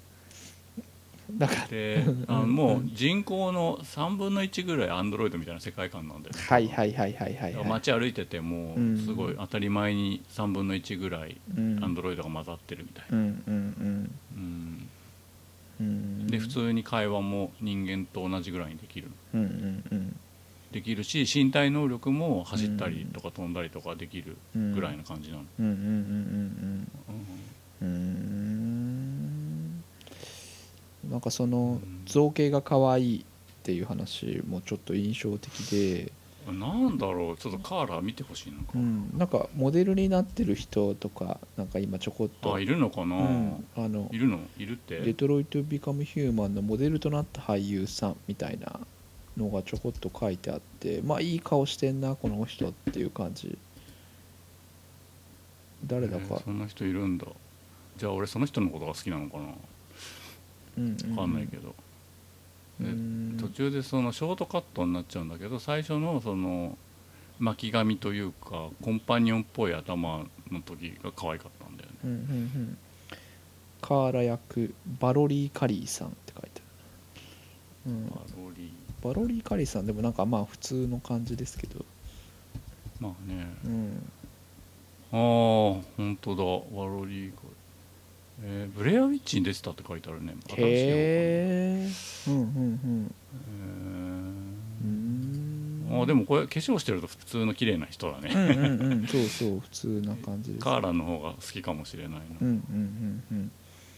うーん。バロリー・カリーうーんアンドロイドに人権はあるのかみたいななんかそういうテーマ自体はまあ非常にこうよくあるっちゃよくあるんですけどそこそこはそんなに、うん。そんなにだったんですか？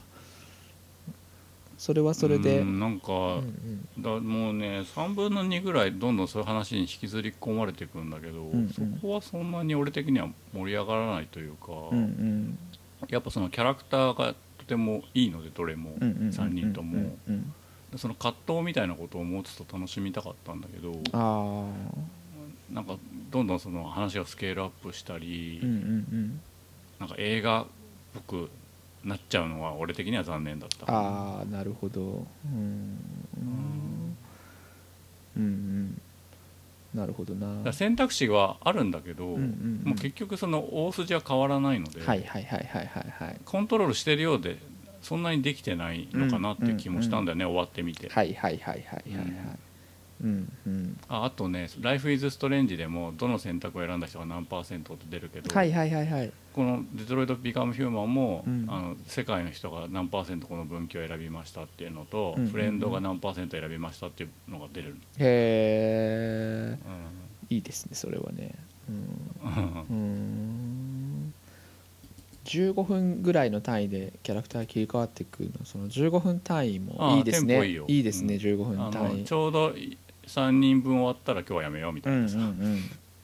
うん。感じでゆったり進めたうね、ん。すげえいいな。ちょっとそれ1個30分だとちょっと大変だなと思って、まあ終盤かなり長かったけど、はいはいはいはい。最後の方、うんまあそれぐらいかな、うん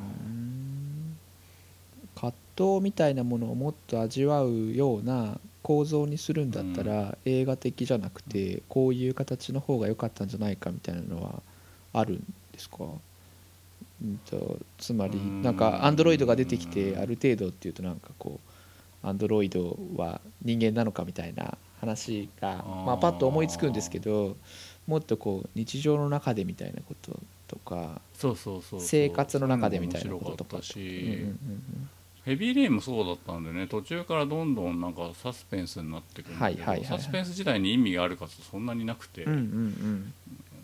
まあ結局なんか煙に巻かれて終わるみたいな話だったんだけど。はいはいはいはいはいうん。序盤のその楽しかった頃の生活パートとかはやっぱすごい楽しくて。あでデトロイト・ビカム・ヒューマンもその3人のアンドロイドがうん自分の職務を全うしてる時の方が圧倒的にやっぱ俺は楽しかったんだよね。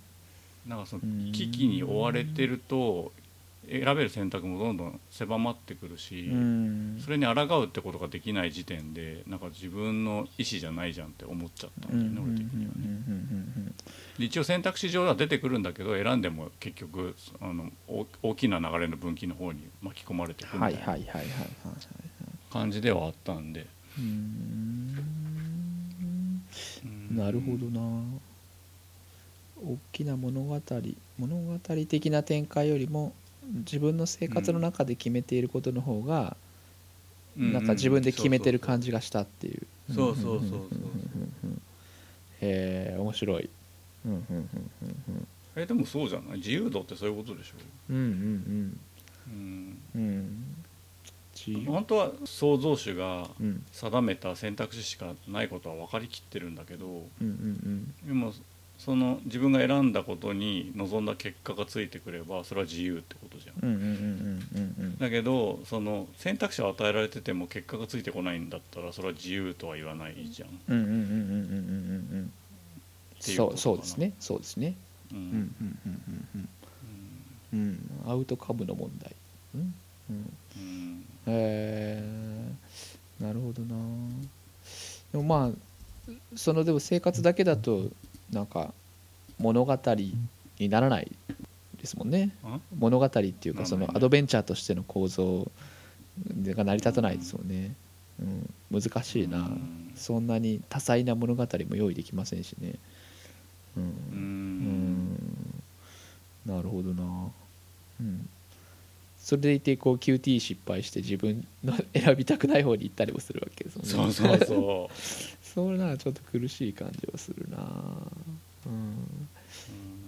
う。選びたくない方の選択肢を選ぶっていうのはちょっとこうしんどいですね。なんかしんどいな僕それ。うん。うん。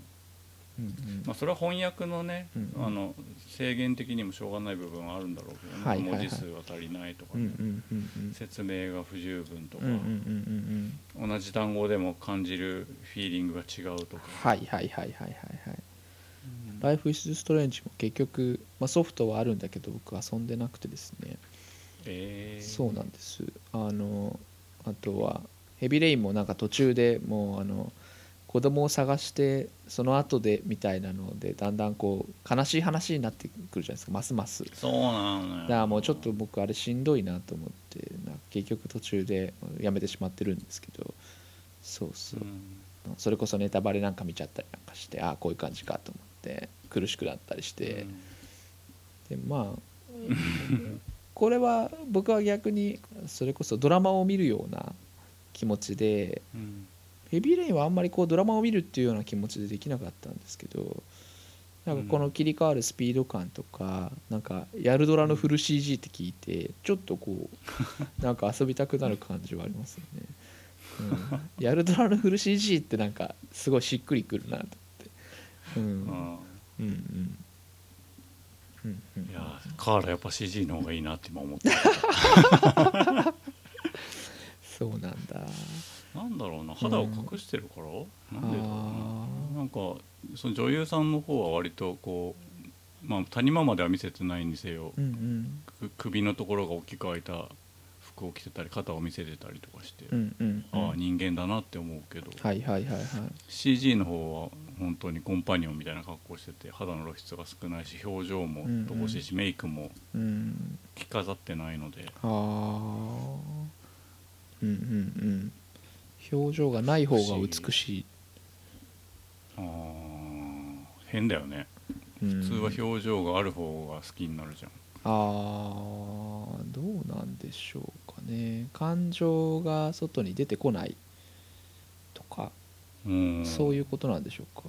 感情が出てこない人が好きってどういうこと？でも綾波レイ派と飛鳥派に分かれるみたいなこと？はいはいはいはい。感情まあそフラットなこう揺れがない人の方がいいっていうようなことなんですかねあるいは。ああ、うんなるほどね、うんうんうんうんうん。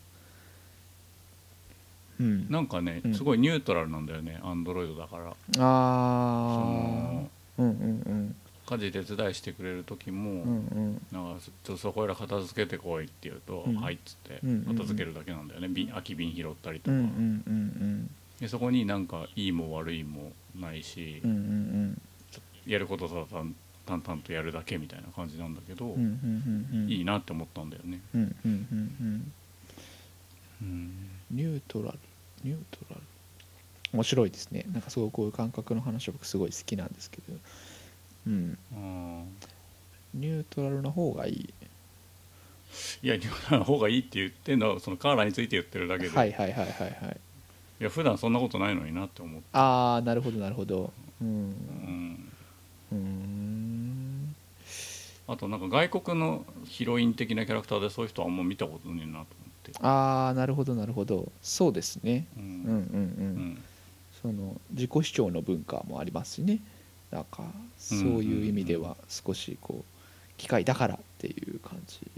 ううん。ん、うん、ただ「デトロイト・ビカム・ヒューマン」カーラだともう検索では可愛いって出てきますね、うんマジで、うん、カーラデトロイトでもうカタカナで入れてもあのモデルの下可愛いですね、あうん。あかわいいよね。うん。でなんかそのレレビューというか、うん。今回メモを書くにあたって、うんうんうん。アマゾンで「デトロイト・ビカム・ヒューマン」って入れたら、うんそのうん。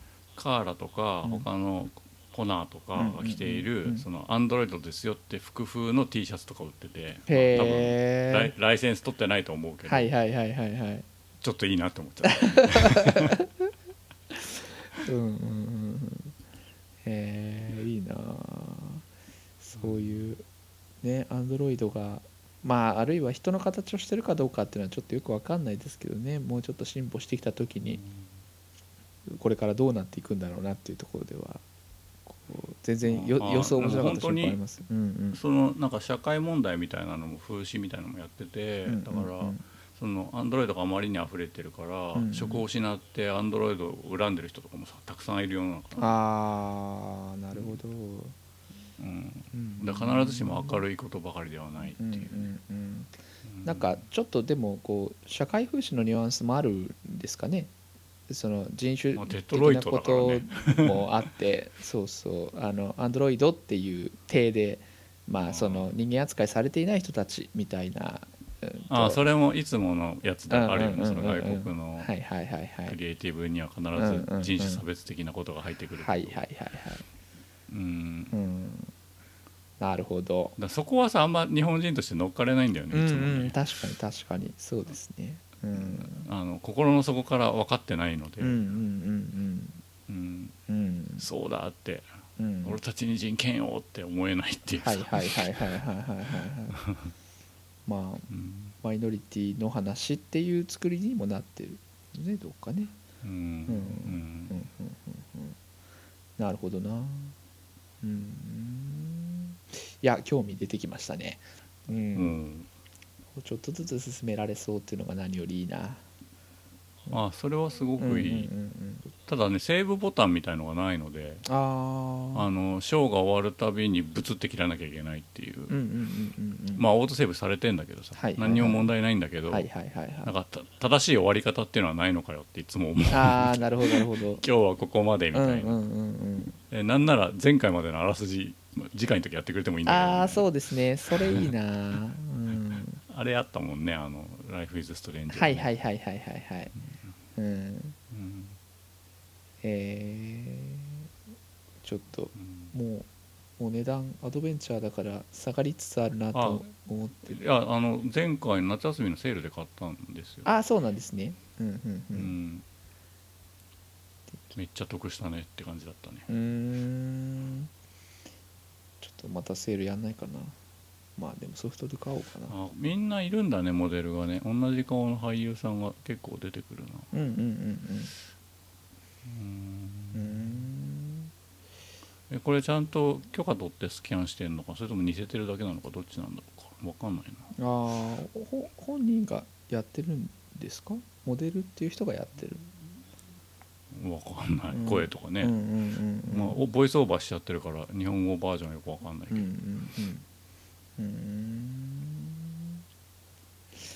やっぱりこの選択肢はできる限りこれだと思うものを選んでなんていうんですか、うん。ちょっとこういい人ぶるとかいい人ぶらないみたいな話があったじゃないですかちょっと。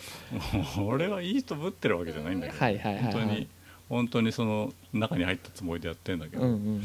まあでも結果的にいい人っぽいのを選んでる可能性は高いかもはい。はいしれない、はいはい。そういう割合の中ではどうだった？え割合の中でっていうのは？ああ他の人全体に対して。俺結構マイノリティだったんでああそうなんですね。あと、うん。意図しない場合はパーセンテージ見るとチって思うけどね。確かに。そうじゃねえのに。本当の俺はそうじゃねえのに。ああなるほどなるほど。うーんそうなんだ。マイノリティだった。うん。どっちの方がアンドロイドっぽいですねとか言ってくれても面白いですけどね。うん。ああアンドロイド占いみたいな。うん、ううんん。そうなんですね。なんかでも大筋のエンディングみたいのの大きなパターンみたいのはそんなにうん。何個もあるわけじゃないだろうという感じまあ一番最後だけは多分分岐してるんだろうけどね、はいはいはいハッはいピーエンドバッドエンドみたいな、うん。それぞれ3人の主人公に対してあると思うけどはいはいはいはいあそこまで積み上げてきたスコアみたいなのと照らし合わせて分岐ができる分岐とうんうんうんうんうんできない分岐に分かれていくんだと思うけど、あはいはいはいはい。最終的にはこうまあみんなが報われるあるいはそれがうん。うんトゥルーって言っていいか分かんないですけど。全員生存エンドみたいなのがあるらしいはいはいはいはいはいはい、うんうんそういうのを目指してやるっていうタイプではちょっとなさそうな感じはしました。うん。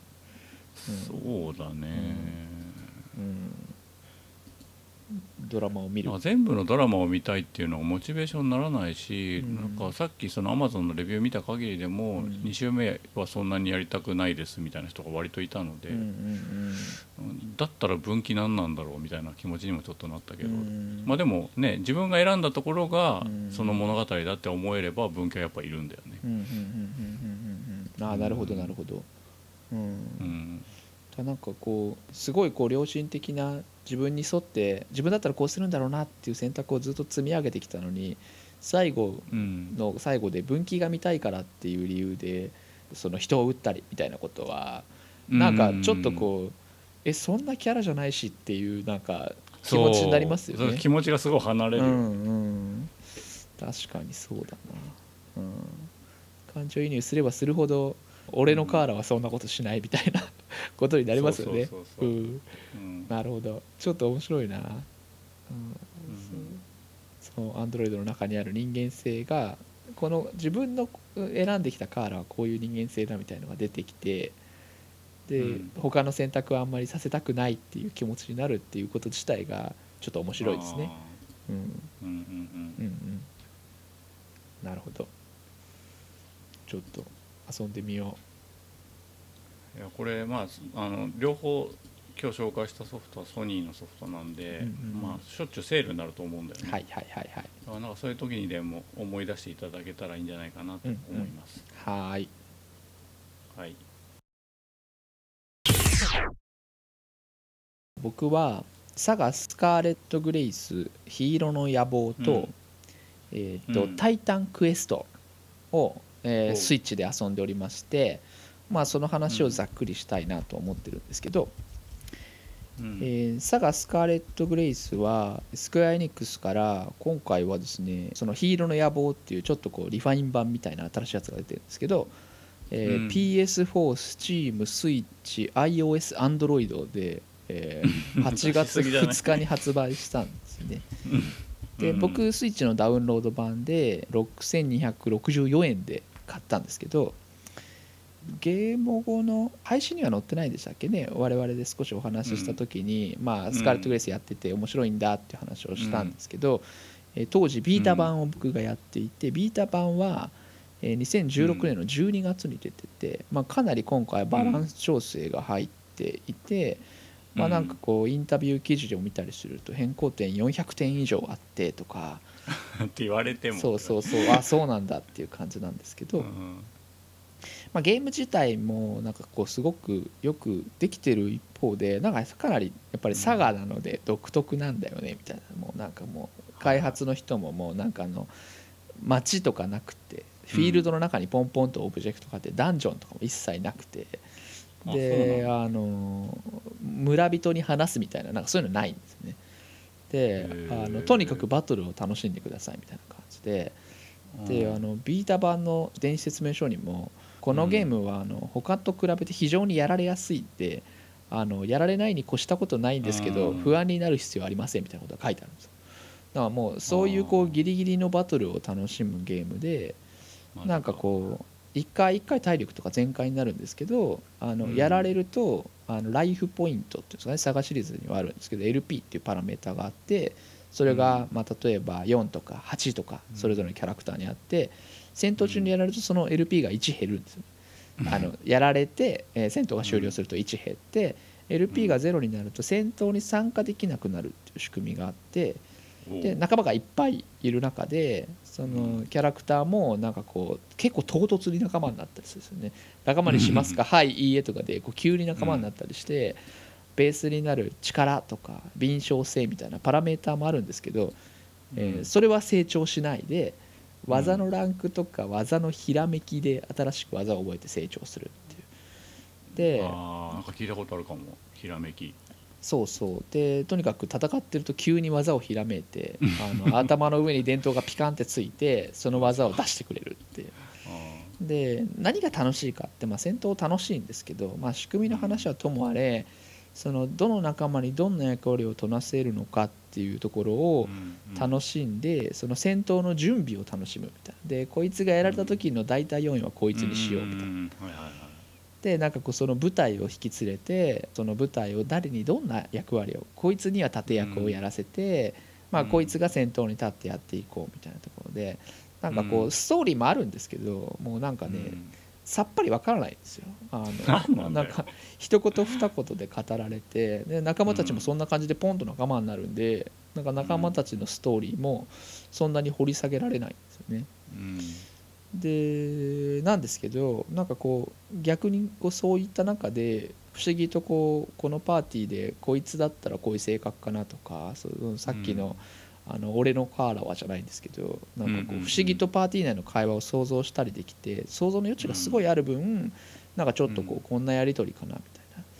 うん。ずっとゲーム佐賀に携わってた人がやってるのでなんかこうセリフもこうちょっと詩的な感じでもう本当に一言とかでバンって、ね、敵が出てきて殺すって感じで一言書いてあってびっくりマークで戦闘になりますみたいな。もうなんかうん意味が分からなかったりすることも結構いっぱいあるんですよね。うん。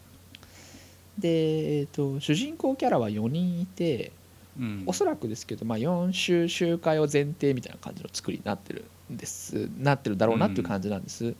うん。で今僕はあのウルピナっていうキャラクターのうんとウルピナ。1勝目が終わって2勝目のところでうんキャラのヒットポイントおそらく999マックスなんですけど、えー、とうん主人公のキャラが400ちょっとぐらいみたいな感じ。で、なんか2章になってからはこう結構どこに行ってもいいような感じでなんかこうふらふらとさまよいながらイベントを発生させてる感じでストーリーも進んでるのか進んでないのかよく分かんないなみたいな感じなんですけど 戦闘が楽しいからついついやっちゃうみたいな。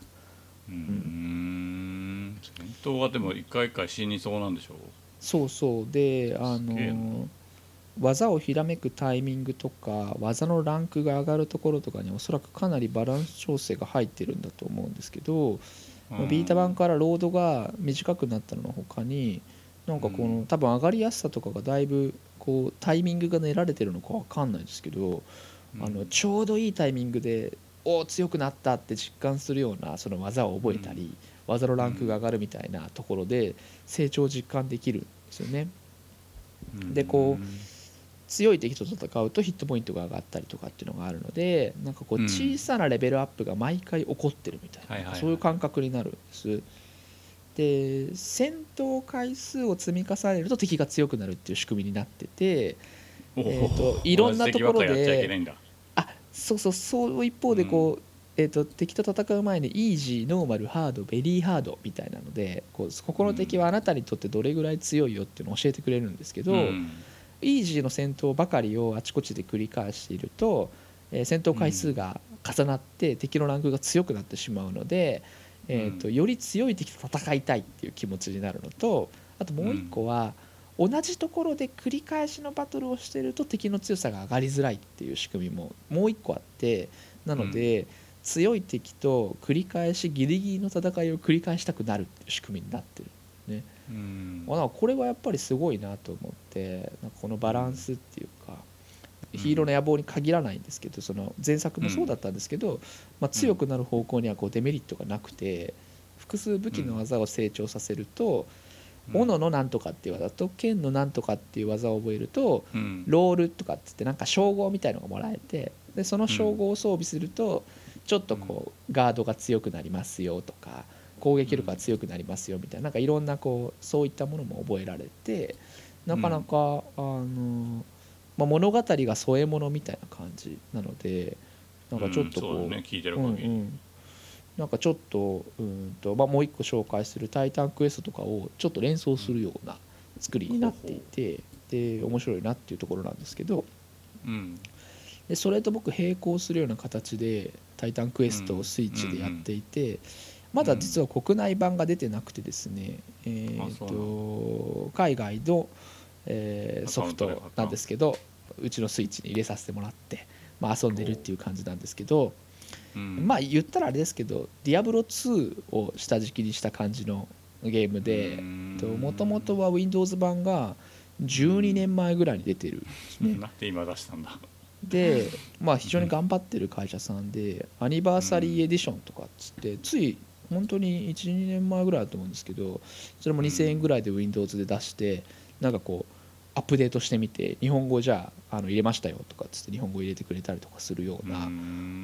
の頑張ってる会社なんですね。うん。なのでまあ伝統的っていうかそのさっきの「ゴッド・オブ・ウォー」とは違ってあのもう古臭くて不便な UI っていう感じで あのアイテム欄とかもなんかこうマス目になっててそこにアイテムがジャカジャカ入るんですけどあうん。のちょっとスペースを空けないとうまく入らないみたいな そういう感じになってですね。うん。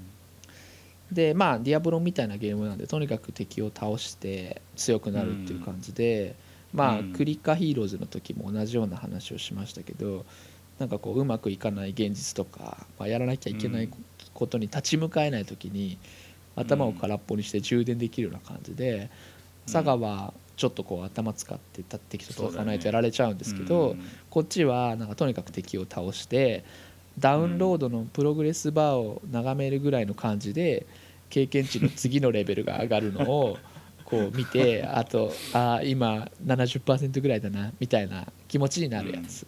です。うんうん。であ日付言ってなかったですね。スイッチ版海外でえー18年の7月31日に出ててでこれ日本語対応してるんですよね。だから国内でも出るんじゃないかなと思ってるんですけど、まあいずれはい。まあでも、でディアブロより先に出してくれないとやばいでしょきっと、そうですね。ちょっとその都合もあるんかなっていう気もしますけど。で会社は僕違うんでしょ？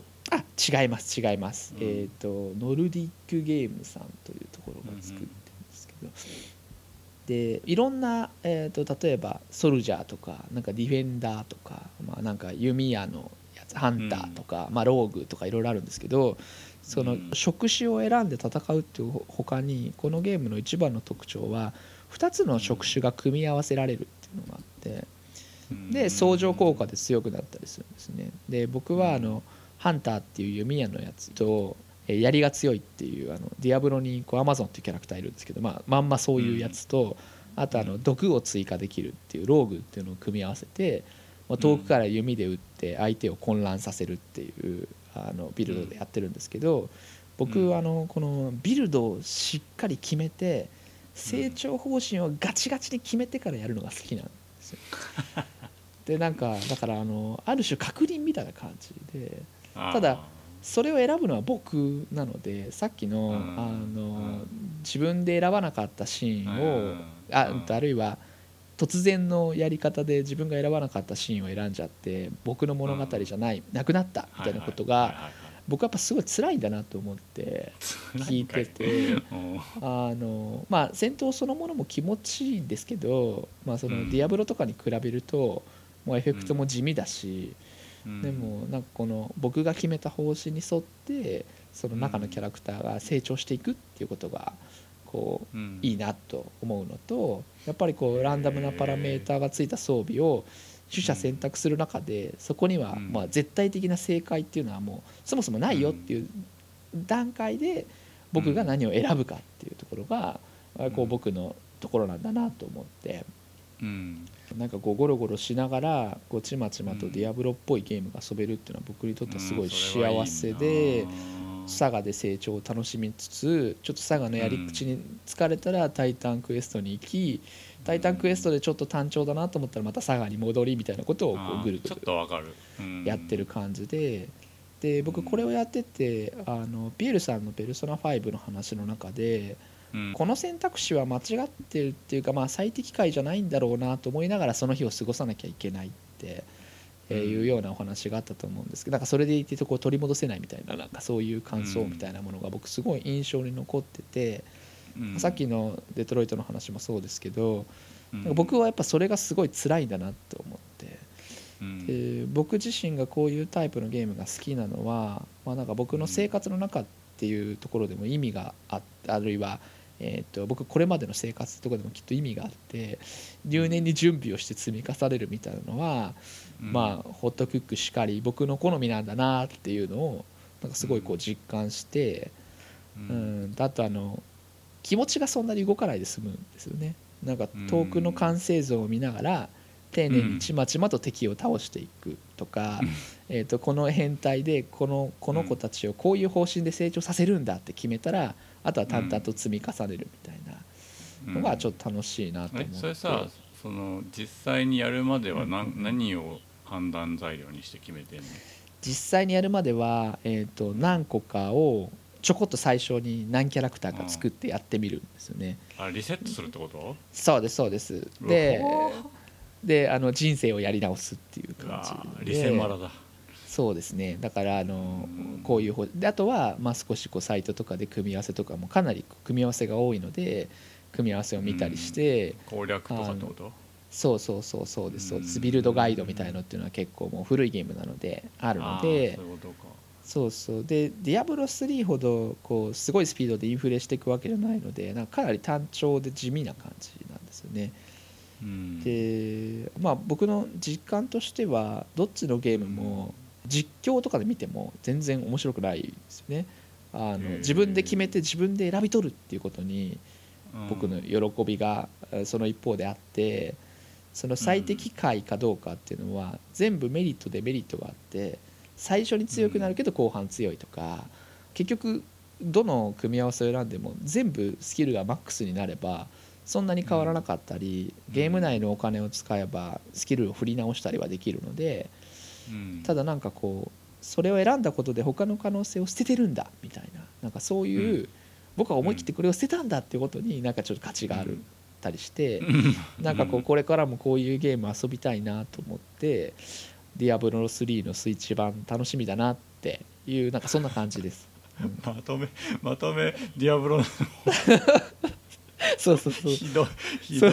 当て馬当て馬だわ。そう。なんか地味でいいんですけどねなんかこうあのただやっぱりこう伝統的な感じだなと思って。あとは「タイタンクエスト」の今精神的な続編みたいなもので同じ会社が「グリムドーン」っていうゲームを作っていてへググリムドーンはこれにもう一個ね星座のシステムみたいなのがあってなんかうん。それであのまた違う、えー、と成長の仕方をく仕組みで入れてくれてたりとかしてあとはエフェクトがちょっと派手になってたりしてあうん。これグリムドーンもスイッチに入ってほしいなって思ったりもしてますけど。うん僕のフレンドでスチームの、うんグリムドーンはやっとプレイ時間が4桁いきましたみたいななんかそういうゲームなんでなんかずっと遊べそうだなと思って、うん。うん。うん。なるほどね。うん。なんかこうゲームを通した感覚でなんか僕の生き方とかなんかその、うん、あの自分が好きな感情とかがあなんか分かるなと思って、うん。うん。そうそうそうそう。うん。サガはさ、はいはい。まあ、バトルが楽しいで多分バトルを中心に全体がデザインされてんだと思うけどはいはいはい。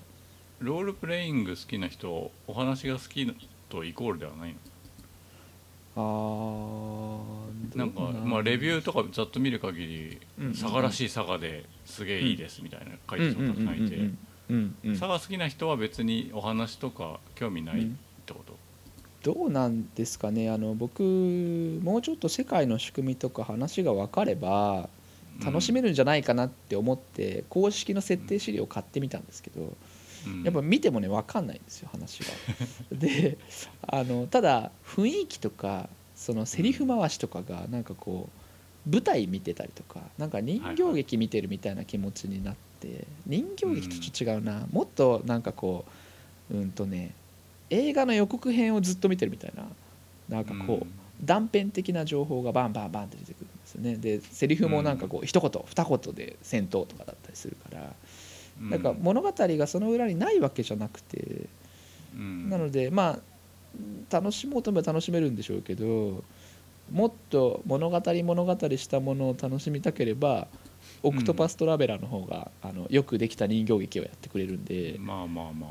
うん、だからのでバトルの仕組みを楽しみたいっていう人の方あと成長を楽しみたいっていう人がうんこれを手に取るんじゃないかなと思います。うんへえいやでもある種さずっとレベル上げしてるわけでしょ？そうですね。うんうんう。うんんだからそのレベル上げの動機がストーリーじゃないっていうのが不思議だね、ああ。バトルのためのレベルは上げなわけでしょ？そうですね。なんかその結果物語は進んでいくし、まあその進むんだろうけど、うんあとはボスみたいなものもやたら強いんですよね。なのでかなりこう作戦を練って方針を持って強くしていかないといけなかったりして倒せねえなっていうんで、えー、と少しこううん稼ぎに回らなきゃいけないようなこともあったり、うんで僕まあその無印版もやってるんですけどイージーノーマルハードっていうそのゲームの難易度も選べるんですけどもう全然イージーじゃないと僕勝てないぐらいで、だから僕のやり方があんまり上手じゃないんだろうなと思うんですけどあの、うん。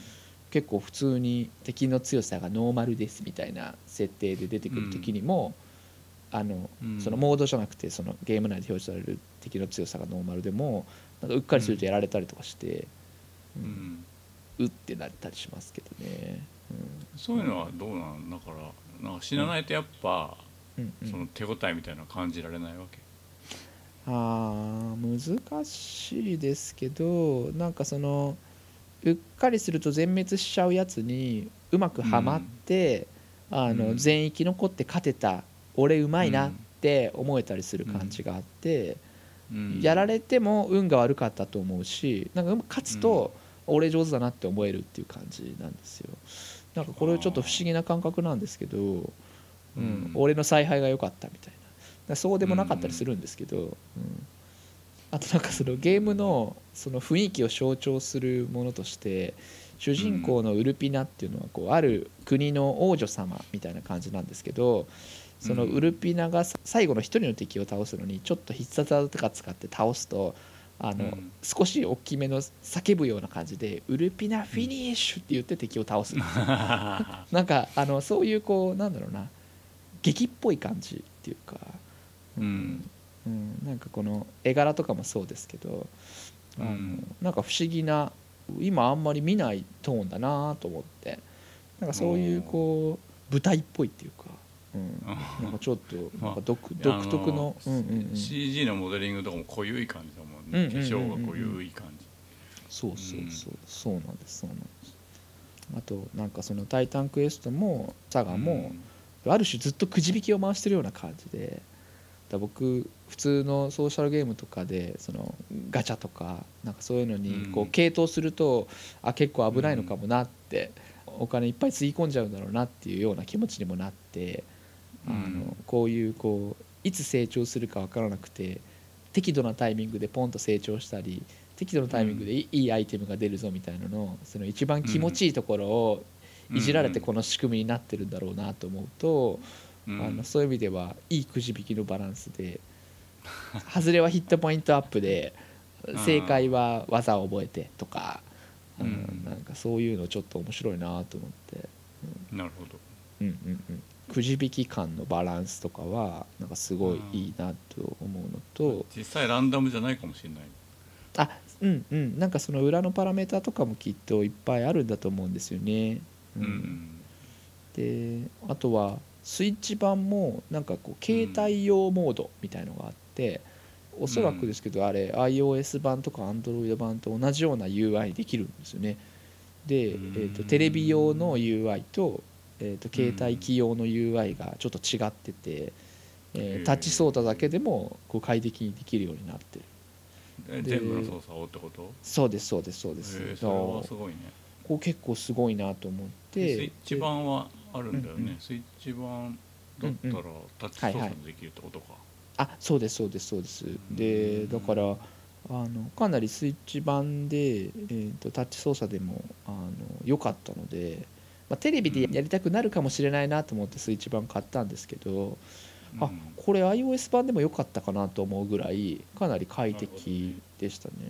うん、でなんかこう街の人を追っかけて話しかけるとかそういうのないのでなんかそういう意味でも、いわゆるスマートフォンとかタブレットでも全然快適に遊べるんだろうなとか昼間休憩室でスイッチ取り出して遊ぶのはちょっとあれですけどなんか、うん。まあ、iPhone だったら遊べるかなみたいなのあるんで、うん。うん。なんかちょっと iOS 版も欲しくなっちゃうなみたいな気持ちにもなりました。なんでだよ。うん。同じゲームやんの？そうです。なんか気に入るとなんか応援したくなるんでなんかも買いたくなっちゃうんですけど。そうへそうそうそうそうそう。なんかなかなかよくできてるなっていう感じですかね。ううんんうん。そうそう。これは結構何十時間もかかるゲームなの？えー、と今の時点ではなんかちょっと僕ものんびりやってるんですけどうんと、うん。それぞれのキャラクターが3章までうんどうやらお話があるらしくってそのうん。ウルピナっていう最初のキャラクターの2章目ぐらいなんですけど多分うん20時間ぐらいはやってるんですよね。うん。うん。そうそう。でなんかずっとこうあの戦闘準備をずっとしてどうするこうするってやってたりもするので、まあなんかスムーズな人はもうちょっと早いんだと思うんですけど、うん。うん。つい寄り道しちゃったりとかあとはもうなんかうん。ストーリーを進める方法が分からなかったりするんでなんか知らないと全然関係ないとこうろうろしたりとかして、うん。なんで多分あのペースよくやるともうちょっと短くできるんだと思うんですけどね。うん。うん。うんうん。なるほど。うーん。宝部さんはあんまり好きじゃなさそうだなってなんか感覚的に思ったんですけど、うん。うん。うん、いやロールプレイングがそんなに好きじゃないんだよね。うんうんうんううん。んまあでなんかうんうんうん今オクトパストラベラーやってて。おおはいはいはい。まあクリアできなかったから今日話してないんだけど。うんうんうんうん。あの割と死ぬじゃないですかオクはいはいはいはいはいはい。で1回の戦闘がボス戦だと15分ぐらいかかったりとかして、うんうんうん。でその15分使った上で死んだりとかして俺の15はいはいはい分返せってなるんだけどしんどくて。はいはいはいはい。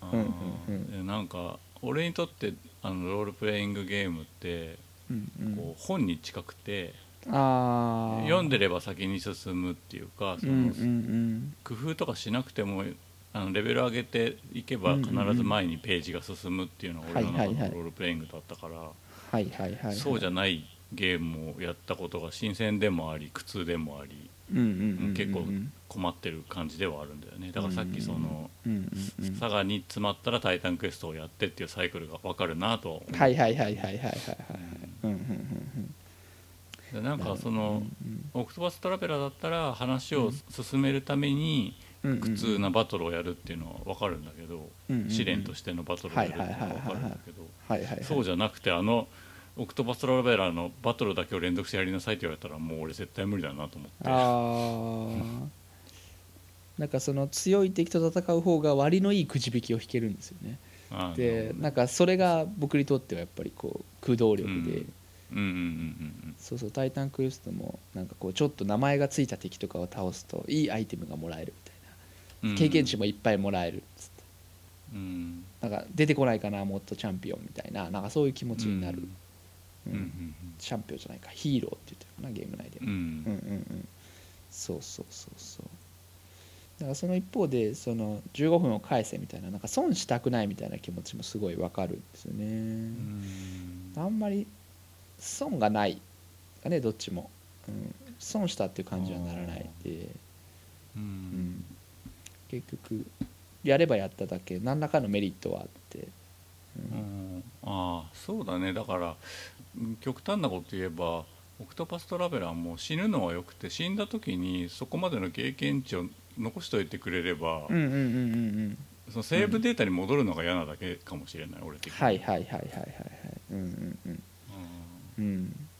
佐賀は全滅しても途中でひらめいた技とかは覚えたままになってるんですよ。ああそうそう。だからあの新しい技を覚えた状態で始められたりもしてうん。そういうのはちょっとこうせっかく技を覚えたしもう一回やってやるみたいななんかそういう気持ちになって、うん。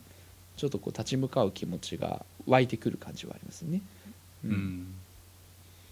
そうですね。またちょっとこうのんびり周回しながらやるゲームかなと思うんでなんかこうダラダラと、うん。たまに手つけてなんか一人のキャラクターの一生ぐらい進めてまた違うゲームに戻ってみたいなぐらいでも結構いいかなと思ったりもして、うんうん成長が楽しいゲームなのでなんかこういつ始めていつやめてもいいみたいななんかうん割とかしそんな気持ちでいるんで、ううんん。うん。うんうん、佐賀ファンはずっといるよね周りに。そうですね、うん。うん。僕ゲームボーイのサガがすごい好きだったんですようんねサガとサガ2と3はまあそこまではやってないですけどサガ2がすごい思い入れがあるゲームで、ううん。んうん、すごいなんかこう良かったなと思うんですけどテキストがあれぐらいの感じなんですよだから あのううん。なんかその分量とかもそんなもんで、うん。うん。あわざとなのか。なるほどな。うんうん多分なんかそこまで裏の設定みたいなものとか街のデザインとかはなんかこういろいろ考えて作っあのどことどこの国がどういう関係でとかいろんなあれはあるんでしょうけど、そこまで全部は説明しませんよっていう作りになってて、うん。うんなんとなくこういうことなのかなと思いながらでもなんか現実もそんなもんだしなと思ってあのへどこの病棟の市長さんとう主任さんは仲悪いらしいよぐらいの話しか回ってこないけど、えうん。まあそんな感じなのかなとか なんかうん。そういうことって結構いっぱいあるなと思って、うん。うん。でもよくわからないけど目の前の課題を自分のためにこなしていくしかないんだみたいなのもなんかちょっと性に合ってるような気もしてあのもう鼻から全体が見えないよって言われてる方がこっちの選択肢も選べますよっていう物語よりはなんかこううん鼻から全部はできませんって言われてる方がうん。ちょすっきりするっていうかなんか諦めがつくっていうか、うん。うん。なんかそのゼルダがいっぱいコンテンツがあって好きなものから遊んでくださいねっていうのとなんか同じような話なのかなとも思ったりもして。うん。そうそう「タイタンクエスト」でこの自分が選ばなかったビルドは選べないみたいなことも一緒で、ううんん。まあそういうことをすごいいいなと思うんですよね。うん、まあね選択肢が少なくても期待した結果が返ってくればそれは自由だもんね。うんうんうん。あそうそうさっきの話ですよね本当にね、うん。あの自分が選んで、えーその結果がちゃんと違うものが選べるっていうか、うん。うんうん選んだ時間が得られるってことがいいのかなと思って、うんうんうん。うんまあちょっとまとめが「ディアブロ3」が楽しみだっていうのはちょっと まあ申し訳ない。申し訳ないんですけど。だけど申し訳ないですけどね、うん、ちょっと画質とかあの実機版ちらっとあれですけどまあさすがに PS4 には劣るなっていう感じはありまますけど。あでも改造とそんな関係ないからな、うんうん。うんまあエフェクトとかがね格段に落ちちゃうとちょっとあれかもしれないけど、そうそう。ピーンっつってねあの強いアイテムが出てくれれば、まあ、全然言うことないんで、うん。だってプレステ3で出てたんだからあのレベルだと思えばいいんでしょはいはいはいはいはいはい、ううん。ん、そうですよね、うん、そんな変わんないと思うけどね、うんうんうんうん。うん。そうちょっとまああの論文でデータ分析も今やってるんですけどあの、まあうん現実でも一個一個やらなきゃいけないことを積み重ねつつ疲れたらこうねゲームでちょっと積み重ねるっていうようなことを、まあ、これからも繰り返していきたいなと思って、年内はちょっとこんな感じで過ごすんだろうなと思いながら。おお、うんうんうんうん。って感じですかね。うんいいんじゃないでしょうはい。かはい。以上ゲームもごもご高鍋 VS でした。お送りしたのは陽介と高鍋でした。それではまた次回まで。ごきげんよう。さようなら。さよなら